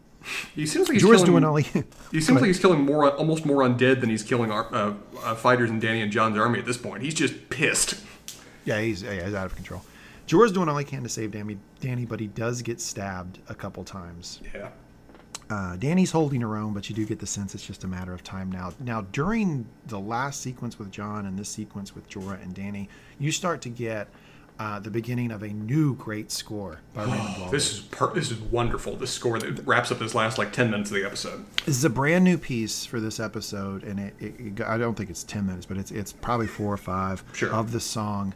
Uh, I think it plays in full. So if you go and you, you, you grab the, the song off YouTube, you'll you'll see they played this song completely in full. In full, I love it. I thought it was perf- perfect, and it, it had certain beats with certain parts of the episode that I thought was masterfully planned. Really loved it. Shout out Ramin Djawadi. He really killed it. Tyrion and Sansa um, creep by. That's when he sees Varys. Varys gives him a knowing look. Jon is trying to get loose to go to the God's Wood, but Viserion is still blocking the way. Cut to the God's Wood. Theon is hacking away. Bran is still warging. What the fuck, Bran? What are you doing? the Night King then walks in with his White Walkers. Cut to Jorah, who's now on his knees. He gets hit in the throat, but still gets back up. Mm-hmm. Keeps going. Cut to the courtyard. Jaime, Pod, and Brienne are pushed completely against a wall. Tormund, my man, not against a wall On top of a pile of his own dead, hacking away. with No with, problems. with Gendry like half buried alongside him. And is Sam at the bottom of their pile? Is that where he is? Yeah, he is. He's the bottom of the pile. I think he's pretending to be dead. Uh, and at some point, he starts crying. And I saw a few people on Twitter like giving him shit for that. It's like I think Sam. Bullshit. It- Sam, when as John was charging through the courtyard, Sam is literally on the ground. It's not like he's hiding at first. He's literally covered with other dead that he's still stabbing with his blades as they're still coming at him. Sam fought on hard throughout all this. Hell yeah, he did. Hell yeah, he did. No criticism to Sam. Um, then we cut to Theon. He's still fighting. Uh, he's doing a damn, damn good job too. Uh, he is. He's, he's leaving. He's leaving it all on the court. He's all that's left at this point. I mean, his group of Ironborn and the Karstarks fought damn hard in this Godswood against overwhelming numbers, but at this point, Theon's all that's left. Theon sees the whites stop and part, and the Night King walks up and starts staring at him. Bran then issues presidential pardon 483 of episode eight or uh, season eight and says, "Theon, you're a good man. Thank you." Mm-hmm. Theon looks down, looks up at the Night King, and he knows he's got to take a shot. He tries his Lyanna Mormont routine. Um, don't goes at him, don't work this time though. runs at him with a spear. The Night King pushes the spear aside, breaks it, flips it, and stabs it into Theon's chest. Theon is my dude. That's where I come down after eight seasons of this show. I ride or die with Theon. I he is he has walked up that ladder of redemption, Spencer. I now hold him in the pantheon of favorite characters. I really do enjoy his arc. I mean, it's one of the arcs where the show has been content to actually play it out in its completeness, both from the books and going beyond what the books have showed us so far, and it's lovely. It's just such a magnificent arc that he goes, of course, in the show, and he ends at home, and he has just a very. It's a wonderful exit to the character to find to have it go out like this. The Night King then looks at Bran and starts walking toward him as Theon dies. There's no doubt about the fact that Theon dies there. They make that very clear. Jon is still trying to get past Viserion. Uh, he's now behind some weird little like pylon, and he's ducking from the flames. He's jumping up every once in a while, seeing Viserion, jumping back down. Dany at this point is having to hold Jorah up, and Jorah takes two more stabs that really were going for Dany. He literally just put his body in front of the knife, mm-hmm. And somehow stands up again. He keeps fighting Dany- sheer adrenaline. Dany touches his arm in a tender moment because she knows her friend is, is on his last legs. Mm-hmm. The Night King then continues to walk toward Bran. Cut back to Jon. Now, I, with the help of the internet, do believe I know what happened here. I'm going to tell you what I saw, and you're going to tell me what you think. Jon is down back to that pylon, and he looks up, and from his left to right, his eyes follow something. Go back and watch it. He stops the sort of weird, hard breathing. He looks up, he looks left to right. Cut immediately to the Night King still walking toward Bran. Bran looks away. Are you suggesting that he's intentionally distracting the dragon? Yes. Interesting. King- I, I, will have to go back and notice that because if so, that validates this scene in a way I didn't expect. Couple of pieces of evidence. One is the the eyes, how he goes left to right and he stops. He actually focuses, which he's not doing when he's just worried about Viserion breathing fire. He just and it's very brief. I'm telling you, it's it's really subtle. Um, but I do think it's there. The Night King is still walking toward Bran, and Bran does an interesting thing. I think it's a little bit of foreshadowing they give us. Bran looks into the eyes of the Night King, and they have they, they lock eyes, and then Bran looks down at his chest, and then looks back up at his eyes, and the Night King cocks his head like, "What are you doing? Why did you look at my chest?" Jon then stands up, looks at Viserion, and screams, "Go, go, go!" Is that what he's screaming? It, it- it was not subtitled. It was. I, I watched it on subtitles again, and it was just. It, I think it just said yelling. Listen to it. Okay. He's he's saying go. All right. Like that that like so the the the, the look but the from left to right on the screen, you can quibble with that. You can say I'm reading something into it. I've listened to this now. I don't know how many times. He says go. Now I don't know if he's if the implication there is he's looking at Viserion and daring him to to to breathe fire Come on at him. me, yeah. But my theory, a lot of people's theory, is he sees Arya. He needs to get Viserion to, to look at something else to distract so that Arya can get to the God's Wood. And he jumps up, stands there, says, Go, go, go. That'd be a very in Jon keeping thing to do. I, I accept this theory and I embrace it. I'm going to go rewatch and confirm that I agree with it. Uh, The Night King goes to kill Bran. Uh, he picks up the sword very slowly. Beautiful. Savoring the moment. And then, ah! The Lucha Libre! Arya is back. She jumps in from the top rope and Running so fast that the hair on the on the, on the heads of the uh, White Walkers that are nearby actually buffets from the wind of her going past. Well, again, I mean, I know you're gonna, you can, you can dislike this if you want, but the show at least set it up. They I- set up that he. Well, just let me get through the explanation. Sure, sure, sure. Hear what you thought. He, she is running, and she has established that she can run in such a way that the whites can't hear her. So she gets, and we, the whites are not attacking at this moment, and they actually created a line that the Night King just walked in. That she could easily follow. We do see one white as or White Walker as his hair starts to blow, turn and look, and then you see the jump from Arya. Now, when he he has to hold Arya first by the neck to hold her up, to have control over her body, but he also has to hold the sword hand. So now the Night King, both hands are preoccupied. Arya gamely drops the knife, comes in, picks it up with her offhand, stabs the Night King. Oh my God, Arya killed the Night King. Okay, Spencer, go. Uh, most shocking moment of the episode to me, in an episode that was already full of shocking moments, because neither of us expected that this arc would finish right here, and neither of us had the slightest fucking clue that Arya would be the one to do it. Now, I'm going to quibble about this on Book Nerd Bitching for a couple reasons, mostly book related. But as a scene that played out, it was ex- unexpected and exciting in many ways. Uh, my quibble, I, I really don't. I did not have much in the way of quibbles. I was more curious about how Arya got there. Uh, I mean, I was looking at this saying that really there's no doors in any of the walls that surround uh, the Godswood that we know. The Godswood's fairly large, so it's not like she could have easily made it from one of the side walls or anything else like that. She wasn't coming from an angle above him, so she wasn't hiding in the tree previously. She clearly just ran up. Whether that's realistic or not, as you said, it was foreshadowed to a certain degree that she would have the abilities necessary potentially to do that. Whether she could have gotten through all of those zombies and the White Walkers, whatever else, I suppose if you wanted to, you could give credence to the idea that since all of them are essentially connected to the uh, Night King, they're all as equally focused as he is on this moment. You can almost see that when the White Walker is so focused that he's only kindly distracted vaguely by the wind going past him. So I have some quibbles about whether it's realistic or not that she could have gotten there, but I think the show gave us enough setup that it's content that it did it. And as you say, it is surprising and jaw dropping that it happens like this. And as we see, it plays out exactly as they expected. When the blade goes in, Night King dies and the army in its entirety goes with him, Viserion included, before he can incinerate Jon.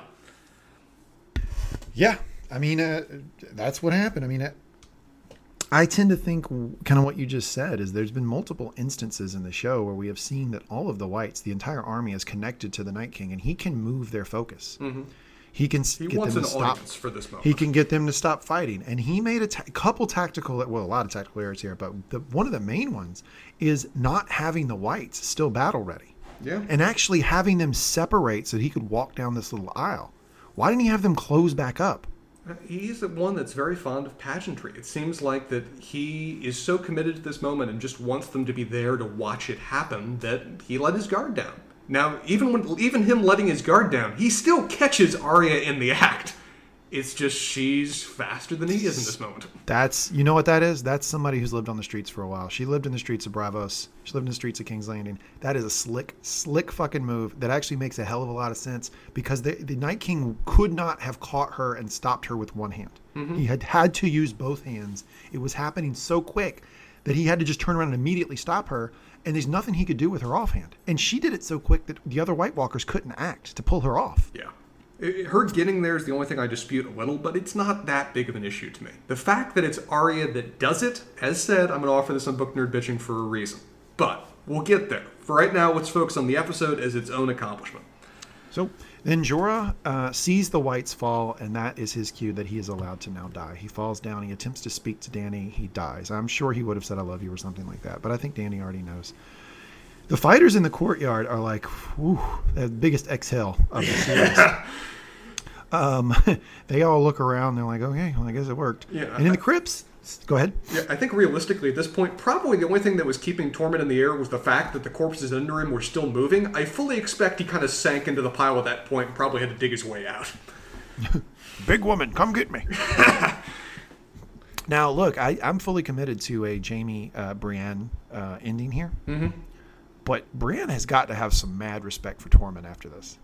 She's got to be like, look, dude, I'm not going to sleep with you, but holy shit, you're a badass. You maybe did suckle at the teat of a giant for three months. Yeah, among whatever forces Dany has alive, which probably is not that many. I mean, I'm expecting at this point she's got, what, a couple thousand max made it through this battle, if that. We'll get to it. Yeah. But they hold your heads high that you even lived through this. Yeah. In the crypt, Sansa and Tyrion start to piece together what's happened. Uh, there's a look of relief. In the Godswood, Arya looks at Bran, exhausted. She looks Oh, yeah. exhausted, but she gives the faintest hint of a smile. And Bran gives it back to her. He does. First, like, actual smile we've seen out of Bran in like three seasons. And it's interesting. It's almost as if he sort of kind of thought that was going to happen because he does foreshadow by looking at the Night King and looking at his chest and looking back. And then as soon as Arya does it, he just turns his head forward and is like, yep, there we go. Um, Dany is now crying over Jorah's body. you know, we all made fun, myself included, of friend zone Jorah, but you know, there's something to be said for being that loyal to someone. It. and he was, and he died for her. He died the exact way he would want to die. And Drogon comes back and lays over to presumably a protect her because he probably still hasn't pieced together that they're all dead yet, but also to comfort her. You've said before, and you've defended vehemently this season, the, the power and importance and the respect that should be shown for romantic friendship. And whatever feelings that could not be fully shared between the two of them, Dany clearly loved Jorah. Not, as said, not the same way he loved her potentially, but there is no doubt to the limit to, how much affection she held for him and how much his death hurts her in this moment. Yeah, and she. I think that's a very genuine scene. I think you're going to see in episode four, Dany be a little fucked up about it. Oh. Um, Sandor Sandor comes out of Winterfell with Mel, and he's just exhausted. He takes a knee.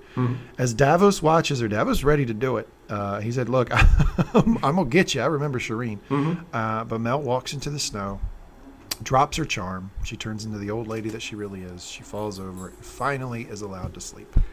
End of episode. And such a wonderful, artistically beautiful exit to her character too, as she just wanders off into what what's a pristine wilderness outside the walls, away from the carnage, and just fades. I said just like like she's effectively she's accomplished everything she came to Westeros to do. She was here to fight the battle of the dawn, and it's happened. She's ended the long night, and now she's done. Her purpose is over, and she fades and uh, fades almost immediately. Yeah. Shout out Melisandre. You did the worst thing that the show has ever uh, portrayed. Uh, but you also did a few things to redeem yourself. So I think you you die a little bit behind the curve, but not not quite to child burning. Yeah, she has moved. uh, She's improved since child burning. I'm glad we can agree on that right now. Yeah, she's not back to she's not back to normal, but she's she's she's moved up a little bit. Into the episode, um, I, I got to tell you, I, yeah, you can quibble with it. It was a little too dark. You can't watch it on your laptop, or man, the battle formation wasn't great, or how did Arya get there? But it, if you just just stop being a Twitter troll for like ten fucking seconds, and just let yourself kind of watch it, the episode, in a sort of childish wonder, in a suspend belief, and just get immersed in it it's amazing. It's an amazing episode. So I loved what they did. I mean, it's always going to be hard at landing this plane, but I stand by this episode. I have currently got it as my number four favorite episode in the series history. I'm going to list them to you. Please. Number number one, uh, Winds of Winter. Number of two, I've got uh, Watchers on the Wall. Number three is the episode that we never got to recap due to failing computers. Is the one we got last episode, A Night of the Seven Kingdoms, and then I've got this one. Damn. I mean, I, I here's uh, here's what I'm going to explain more as we go on. Um, this episode, independent of anything else, like if this was a movie that was released in theaters, it is incredible. It is majestic. It is one of the finest bits of cinematography I've ever seen. There are quibbles, but there's quibbles with anything in all my favorite works, no question. In terms of how well this is structured, in terms of making a massive battle scene with thousands of characters still a character driven drama and thriller with so many beautiful scenes, with so many well set out moments, with so much investment in the characters and everything they're going through, I don't know how you can look at this as other than an astounding success. It was an incredible experience, and on rewatches, it still holds up as just artistically well done for so many ways and in so many moments. I cannot say enough to commend this episode as its own independent achievement, as its own work. No doubt, no question. The quibbles I have is where it Damn, fits- he's beating the desk. He was so serious. You Oh, that, folks? Sorry, that's right next to the mic. Uh, No, I like it. I like it. uh, the only quibbles, uh, main quibbles I have is where this episode fits into the overarching plots of the show, both what's come before and what remains to come after. And in that regard, I think it has problems, and they're problems that are worth discussing. But before we get there, though this was not a dialogue heavy episode, there were still some choice quotes for us to discuss. There were there were some choice quotes for us to discuss, to discuss, but I am the emperor of this segment. Am I not? You un- unquestionably, sir. I am going to do something that is unheard of in the history of Got Questions podcast, folks. I'm breaking new ground. We are not going to go back and forth with best line of the episode. What? What have you done, sir? I am choosing best line of the episode now. We are not going back and forth because there's no point of it. I don't want to waste your time, Spencer. You're a busy man. The best line of the episode, season eight, episode three, The Long Night is. And what do we say to the God of Death? Not today. Powerful line. Powerful line. No question. Good, good choice. Good choice. Had to be. There was not. I mean, there's no, not a lot of lines. I mean, there was some good lines. We could have gone back and forth, but really, we'd have been wasting our time. Uh, I I'll tell you this. I had some folks at RTI, uh, where I work, um, actually print out pictures of Ar- memes of Arya with "Not Today" and put them on their on their office door. That's how iconic that was for folks. When Arya said "Not today," Arya meant you are not going to destroy humanity today. Uh, it's not happening on my watch. Mm-hmm. I'm going out. I'm gonna be. A, I'm gonna be a badass. You can say that it's weird that she did the hundred yard dash in four seconds or whatever. I don't care. I think she was resolute and she delivered. It's great for the character. Great for the series. Great line. Line of the episode, season eight, episode three. Woo! I'm with you. I think it's a great line and a great callback, and it sets very much what the show has set to be Arya's arc. It's something the show has invented out of whole cloth. It is very much new and different, probably distinctly different from what the books are, where the books are going to go. But they gave us, they reminded us of their foreshadowing this episode. They gave us the motivation, and if you're correct about Jon Snow's reasons for standing up to the dragon and seemingly inviting the suicide, I'm behind it in terms of the show giving us enough to hang our hat on that this is how they, they played out what Arya was going to do. Yeah, I mean, with that that theory, um, I did not come up with this on my own. Uh, I, I saw this in the in the in the world of uh, Game of Thrones fans, and I believe it now that I've gone back and looked at it. I think he very clearly says, "Go, go." I don't. That to me is not in dispute. Now that being said, this whole thing could be shot to shit in ten minutes of episode four when you cut to Jon looking at Arya and saying, "How did you do it? That's Yeah. amazing. I never expected this." Yeah, so it could be shot to shit. We'll see. But I think that's what they were doing. I, I do think that Jon saw her in the courtyard and he stood to Viserion, and that's how Arya was able to get by. I, I really hope that's where they're going with it anyway, because that would be. Uh, there's some textual evidence for it uh, in the show, but it's also would be interesting, very consistent. Okay. Two questions I want to go into just briefly, or before we go into a few topics I want to rant about, or at least discuss. I think Book Nerd Bitching might work better here, given how much of a broken base this is. If I just hit a few topics that are really wrapping up the fandom, and we can present our, a couple of our thoughts on this, or I can present my thoughts and you can offer your opinion too. Uh, but first, a couple plot points to really address, just because they're going to set up where we're going. Uh, point number one: How many people do Dany and Johnny and Jon really have left at this point? Um, I'm gonna say I said this on the reaction pod. I'm gonna say that the bulk of the forces are Northerners. yeah. I think she's probably got somewhere between 500 and 1,000 unsullied left. Mm-hmm. And I think she's probably got about 1,500 uh, Northerners. Mm-hmm. And I think that there is going to be a moment in season uh, eight, episode four, where Dany asks the Northerners, Will you come with me? Basically, I don't have enough of an army now. Mm-hmm. And I think they resoundingly, and it's probably going to be a pretty touching moment, tell her, Yes, Yeah. we will go. And, and I think it's there. There are more forces left in the north. We know forces like the Glovers didn't march, and there's probably forces that are substantially in the south that just didn't come because there was not time to come. The north is freaking huge. Uh, so there's probably armed forces in the north you can draw from too. I think also the survival of Davos suggests, and the fact that we still saw people fighting on the walls suggests that a, a larger portion of Dany's army than we might think probably survived. The bulk of her army got on the walls when the Davos sent out the order saying everybody to the walls, and the walls distinctly. But but you say the bulk of her army, the, sorry, the Dothraki that were, are dead. That were still, that were inside the walls at that point.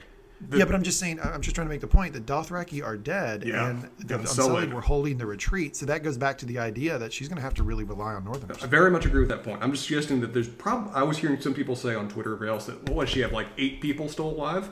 Oh yeah, no, I disagree with that. Yeah, yeah. The wall, the walls of Winterfell never actually fell. They they bre- they uh, breached their way into the courtyard. They were laying waste down there. But we saw throughout this episode, including in the end when they saw all the dead fall, the walls and the towers, where the bulk of her forces that made it into Winterfell were, were still intact and we're still fighting off the, the uh, undead. So there potentially are quite a few more people than we think still around. We just from that from a certain point on only saw people in the courtyard and only saw our main characters that were there, which was a charnel house in terms of the survival of the characters that were on that at that point. So there's I agree. I'd with- like to Mm-hmm. I'd like to point out a couple things that did survive. A couple things and people that did survive. Yeah. that Just that we know from the preview of the next episode. yeah, Both dragons both dragons. and ghosts. Somehow, somehow, you were going to say a joke about something Ghost did. What was the joke about something Ghost did? Oh, go back and watch it. It's pretty funny. It's like a, it's such a dog moment. So when Melisandre, you know, puts the hand on the Arakh and she says the Valyrian spell, and then they all go up in flames. When they go up in flames, Ghost like does a little like jerk, like he goes, "Oh shit!" you see him turn and kind of go, "Oh, whoa, what was that?" I didn't notice that. That's that's, that's cute. That's nice. Yeah, it was pretty funny.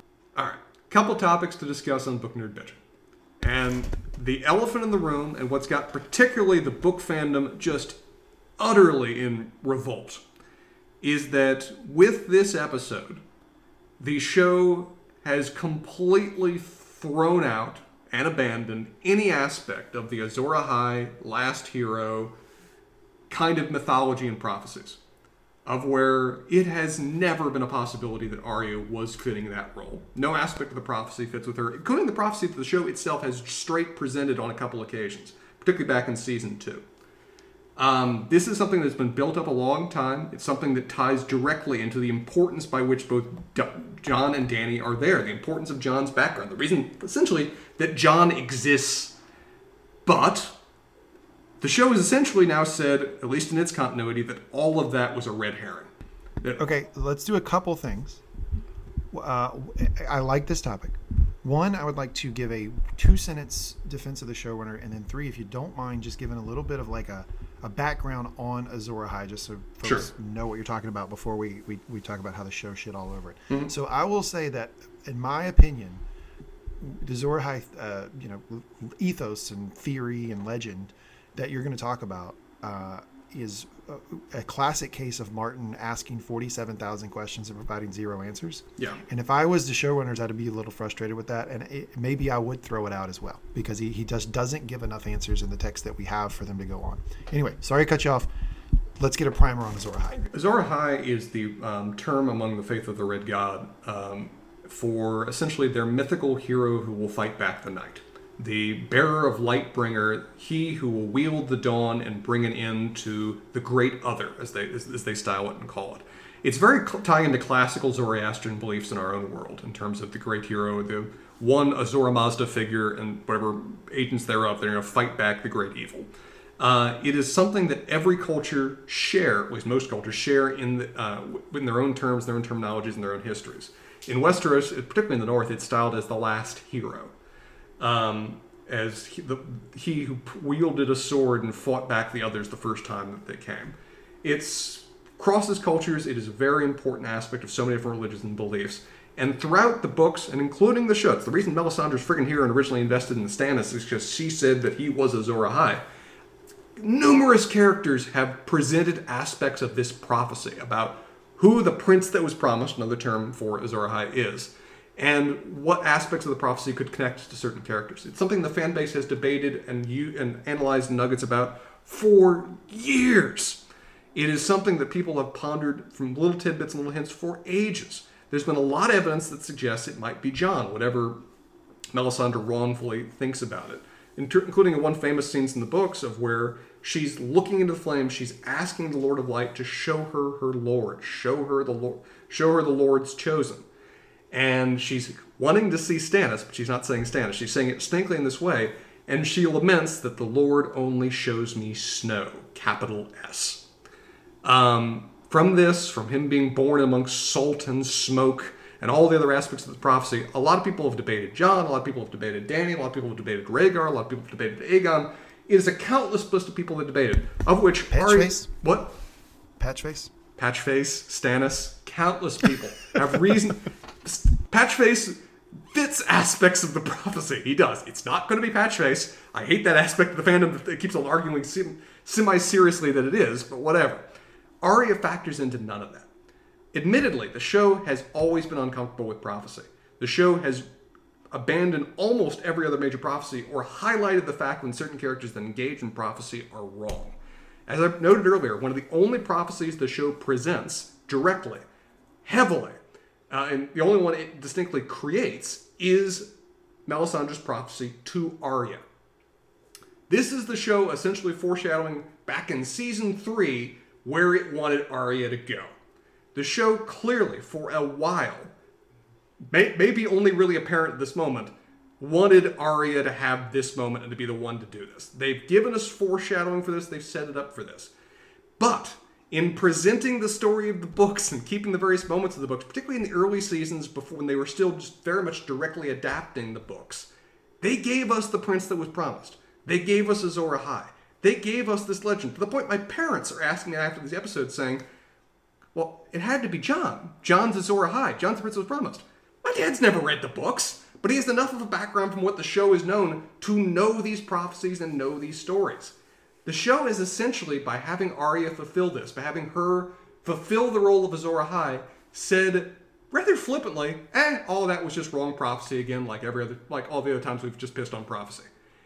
I understand that the show gave us enough in its own lexicon to reasonably foreshadow Arya doing this. But the show, at least originally, was adapting a book series and gave us a fair amount of foreshadowing of the Azor Ahai and the Prince was promised that they've now just thrown away.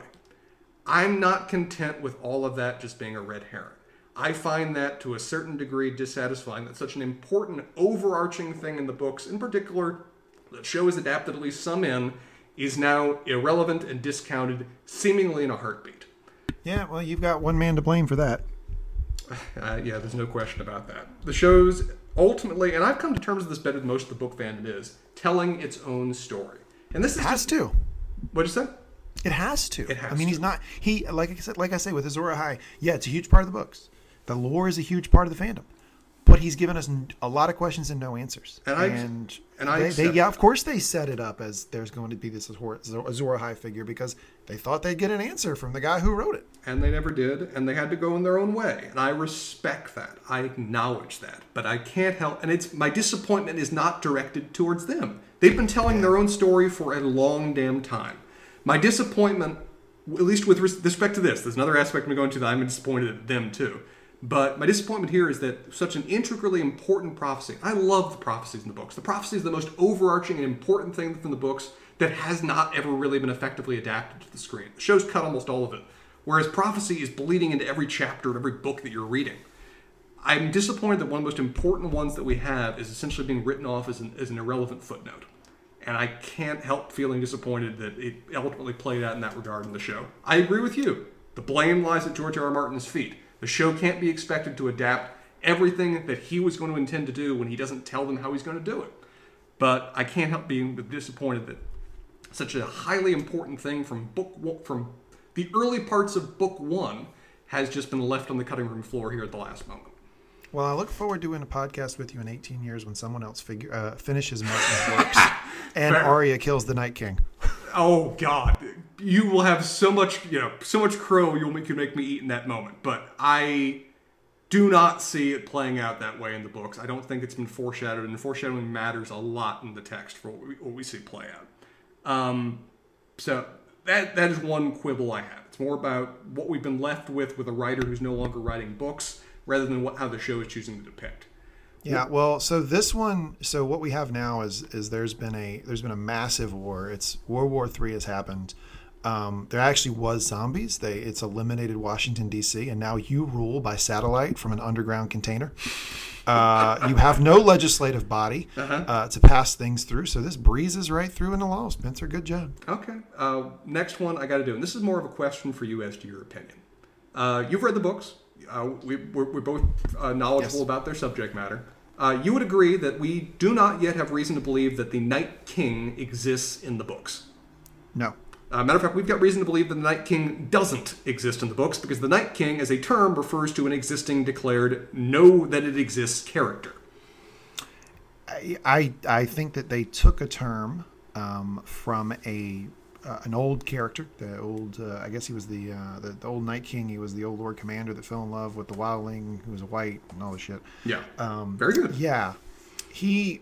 th- I think they just stole the name. Yeah. I think that what you're going to get in the books is the Great Other. which would be would be an other who is who is leading this onslaught of the dead. I don't know how that's going to look or feel, but I think it's going to be very different than this sort of like all-encompassing, slow-walking, menacing villain, villain that we saw on the show. And I, the show created this because it works and provides both a simple explanation and a simple resolution to an arc. Having a keystone army always gives you an easy way to have the heroes, despite their massive disadvantages, somehow save the day at the last end. It's a classic trope. It works because it gives you an out from an otherwise impossible situation to have an army that can be defeated with a single blow.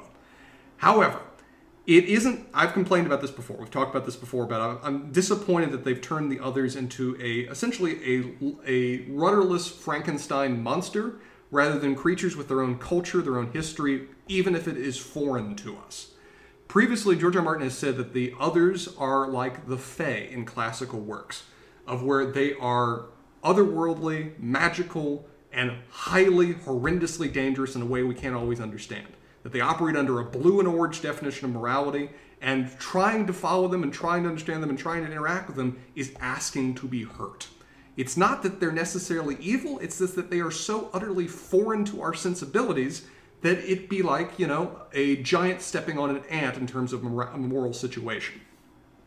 The others in the books, and distinctly in the early seasons of the show, are showed as having a language, as they're showed of having a culture, are showed as having seemingly sensi- sensibilities and characters beyond being the forgotten tools of another people that have turned on their masters and are now just killing everybody in random fulfillment of their end objectives.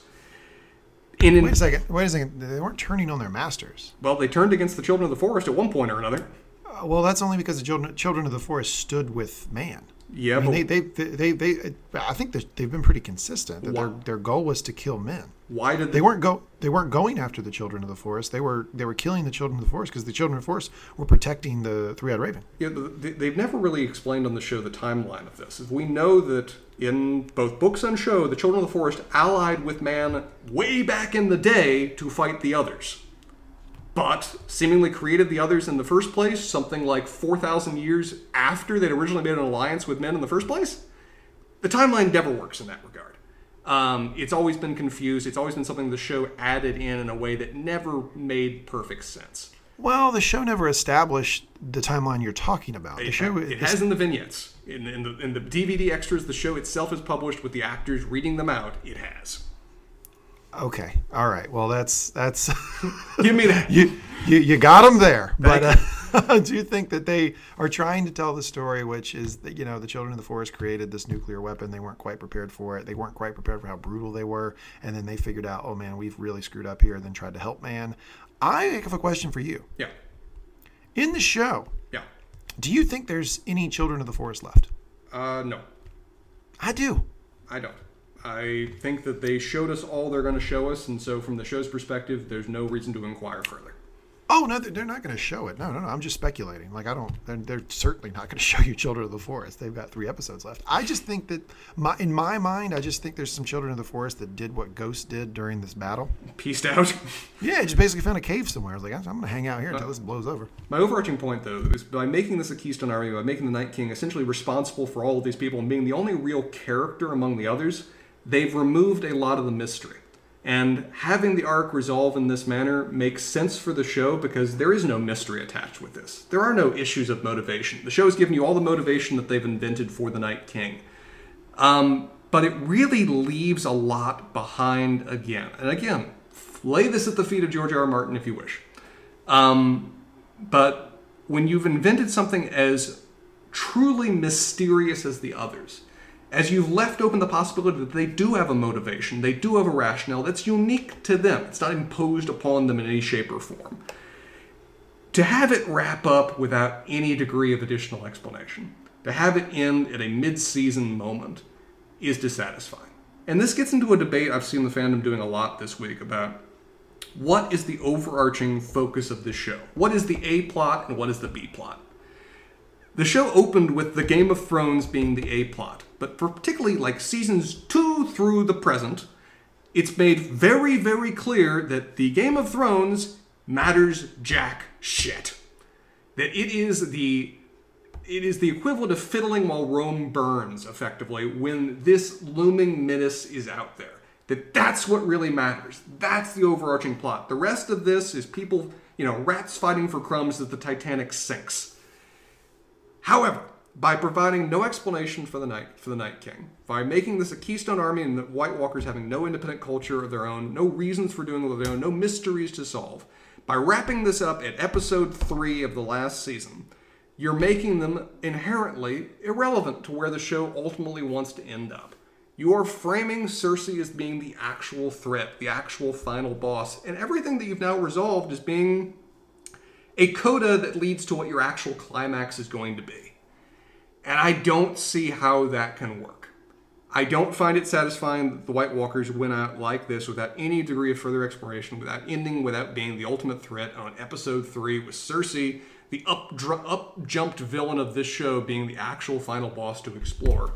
And I don't know how they can emotionally, in terms of a structure, work it with what we assume is going to happen next with the same director doing episode 5, with them setting up with her having another large army, with them setting up for another battle scene there, if they go that route that they seemingly are telegraphing they are going to do, they're asking for failure. They've had their emotionally climactic moment early, and now they have to try to pace out these last three episodes in a different way. And I'm curious how you think they can do that in a way that works uh, given how much they've invested in the White Walkers and the Night King as being the ultimate villains, the ultimate threat, the only thing that truly matters in a way that the Game of Thrones plainly doesn't. How do they go from here when they have wrapped up their most overarching important plot before the end? Spencer, you're I, I reject the premise of this. You you act as though you can't have three episodes after the major climax of a series. You can. You can. Like you can pull. A yeah, full you very much. You can pull a full lost and end on a dissatisfying moment. No, I mean, th- yes, this was the major climax of the series. But the, so, what? What were they supposed to do? Have them walk down, deal with Cersei, and then come back just so that you can get the death of the Night King on the last episode? Like it didn't work that way. Like they, the timeline doesn't work. But yes, the major, the biggest, the Great War, the the the thing everything was going, the, the thing that the show was going toward did happen, but it happened with three episodes to go. It's not like we got two seasons to sit through now that that won't matter. They're going to land the plane, and land the plane is okay. We take the rest of the living, we go, we kill Cersei, we deal with a few more character deaths, and we wrap up some some emotional plot lines. Which is very, which we've talked before. We would both find disappointing if it is by that by the numbers. Well, you're going to get that now. So you're just going to get that because they killed the Night King, and and they're going to. There's no So- way Cersei wins. So you see, in you part because I then. Well, no, I, I no, I, I, I am not happy with the, the how they wrote season eight, but not for the reason that you say. I mean, you're like you're mad that the big battle happened with three episodes to go. What else? How else could No, they no, do no, it? no, no. I'm not. I'm not even necessarily mad about that. They could have easily had this battle scene, and as we talked about, have the heroes lose, or they could have had this battle scene paced out in some way different. I'm not necessarily mad that this occurred. As said, this episode was incredible. It played out as a very climactic moment. My concern is that I, I've talked about this before, that the writers have a tendency to put themselves in corners. They have a tendency to put themselves in a situation of where there is no reasonable exit that is ultimately fulfilling. Oh, and oh, I wonder. I wonder why they were put in that position. again, we can't blame George R. R. Martin for everything. They've been writing I'm this. going to. they eventually have to write their own show, and they've been doing it for several seasons. Well, what you know, two seasons, uh, and and then a couple episodes so far this season. My problem is that they got this. They they were in an impossible situation because they actually couldn't write their own show, because George R. R. Martin did give them main plot points that they had to try to get to. So they did. They weren't told you have a blank canvas. Go. They were told, well, here's where the books are going. I got you six bullet points. So writing to that is pretty tough. And so, no, I don't like it that it looks like they're going to put a bow tie on everything pretty easily where they kill the Night King and then now they go kill Cersei. But I do like how they killed the Night King. I do like the episode. And I don't think that it's out of bounds to have the Great War end with three more episodes to go. And I don't think that necessarily sets Cersei up as a boss. The the main boss. I still think the main boss was the Night King. I just think that the timeline works that now they have to try to deal with Cersei. And Cersei can't win, by the way. I mean, just simply cannot. And that's a matter of science because I have a 10 to 1 bet with you that Cersei doesn't win. You haven't informed them of that before they wrote the season. That's a, just a matter of science, Spencer. but I mean, my my quibble with this, a, I'm disappointed with the resolution of the of the overarching plot of the White Walkers that it ended without further explanation, without further development, and that it just framed again that they'd really set them up in a way that is inconsistent in the, from the books, in a way that is worse. That by making them all just mindless zombies serving to one lord, they're just monsters. And I've seen so many things of monsters that just don't have the amount of interest or development that the books and early show were really seemingly going forward. Also, just in terms of wrapping up in episode three, that can work, but it telegraphs in my mind that it's going to end this show on a very pat, predictable moment that I hope I'm wrong about. But I think you, I think, I think you're agreeing with this that the way they've wrapped up this arc in this episode right now re- sets up the next three episodes as being by the numbers in a way that would be very disappointing. Yeah, I just the, the Game of Thrones fans are hilarious to me because we root against our heroes. Like it's like, God damn it! If Dany and Jon survive, I'm gonna be so mad. Well, I mean, we we talked. I need people to die. We no, I, I, it's not just necessarily a wishing for people to die. It was a way of structuring the season in a way that it had a continual build. It's a way of so many of these seasons have worked well because they've been building to a moment near the end, having that moment, and then the last episode is the wrap up attached to it. From this, we get our emotional payoff in episode three, and now we've got three more episodes to lose that build, to lose that drive that we've been having towards in a way that can work, but it's just almost inherently going to be lesser. It's not. It's not going to be something that can rival this moment, and arguably they shouldn't even try. They should focus in a different way. I hope we don't get another battle scene.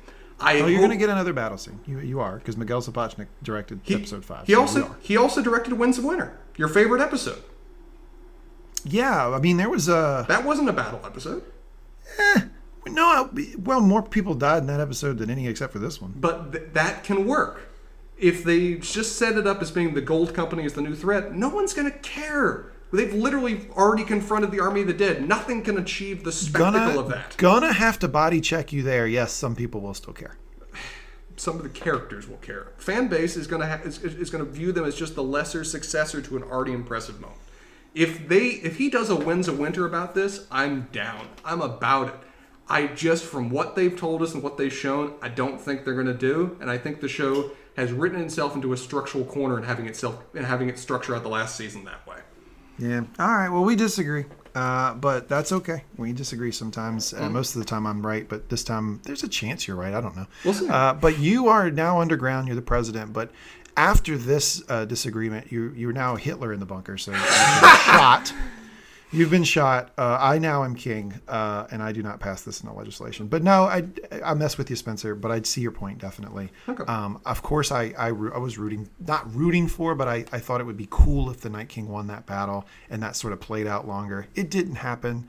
But I enjoyed the episode so much, I'm predisposed to, to sort of defend it. And I'm with you there. The episode itself was a remarkable achievement. As, as I said, my main disappointments are is that where it stands among the lore that they've gotten from the books and they've tried to set up and develop in the early seasons, and how it represents in some ways the conclusions of plot points that I thought were the lesser successors to otherwise very solid prophecies, developments, and foreshadowing that they drew from the books in the first place. That isn't a criticism right. of this episode. The episode is great in ways I can barely express, but it represents a both a negative thing about what the show does well and what the show doesn't do well, and also a concern that I have about how the show can wrap up. All right. Well, look, Spencer, it looks like we did this in about two hours, which is hilarious because we have now done a shorter episode with the longest episode of Game of Thrones uh, than when we do like uh, Arcane season one recaps. So. That's what you get, audience. I mean, Never know what to expect. Gave you a little hezzy there. It was predictable. I mean, for a battle-heavy episode, there's really only so much we can talk about. I mean, you can you can only express in words so much excellent cinematography. With dialogue-heavy episodes, we just got more to discuss. All right, buddy. Well, I enjoyed it. Um, we are going to be back um, for the reaction pod for season eight, episode four. I don't know when we'll get that out. Probably in the probably about Monday. Uh, I'm thinking I'll be able to get that up and online if I don't get a bug in my head and get it out Sunday night. I'm looking forward to it, Spencer. We have a clearly we have a bit of a letdown wrap up thing episode coming in episode four, but we'll talk about it on Sunday. Appreciated you talking uh, through me, uh, through with me through this episode, especially considering we we lost the very best episode of Got Questions ever last week. We did. We really did. Anything else you want to cover before we wrap up? No, I think we have hit it. I think we have summarized in some ways why the fan base has got itself up in knots. It's an episode that is indisputably solid, but may not represent what you wanted the series to be. Yeah. All right, buddy. We'll take a knee for a half hour. Then you got Mangum Reads. Uh, Spencer doing doing double duty here today. Uh, thanks everybody for listening. We enjoyed it. See you.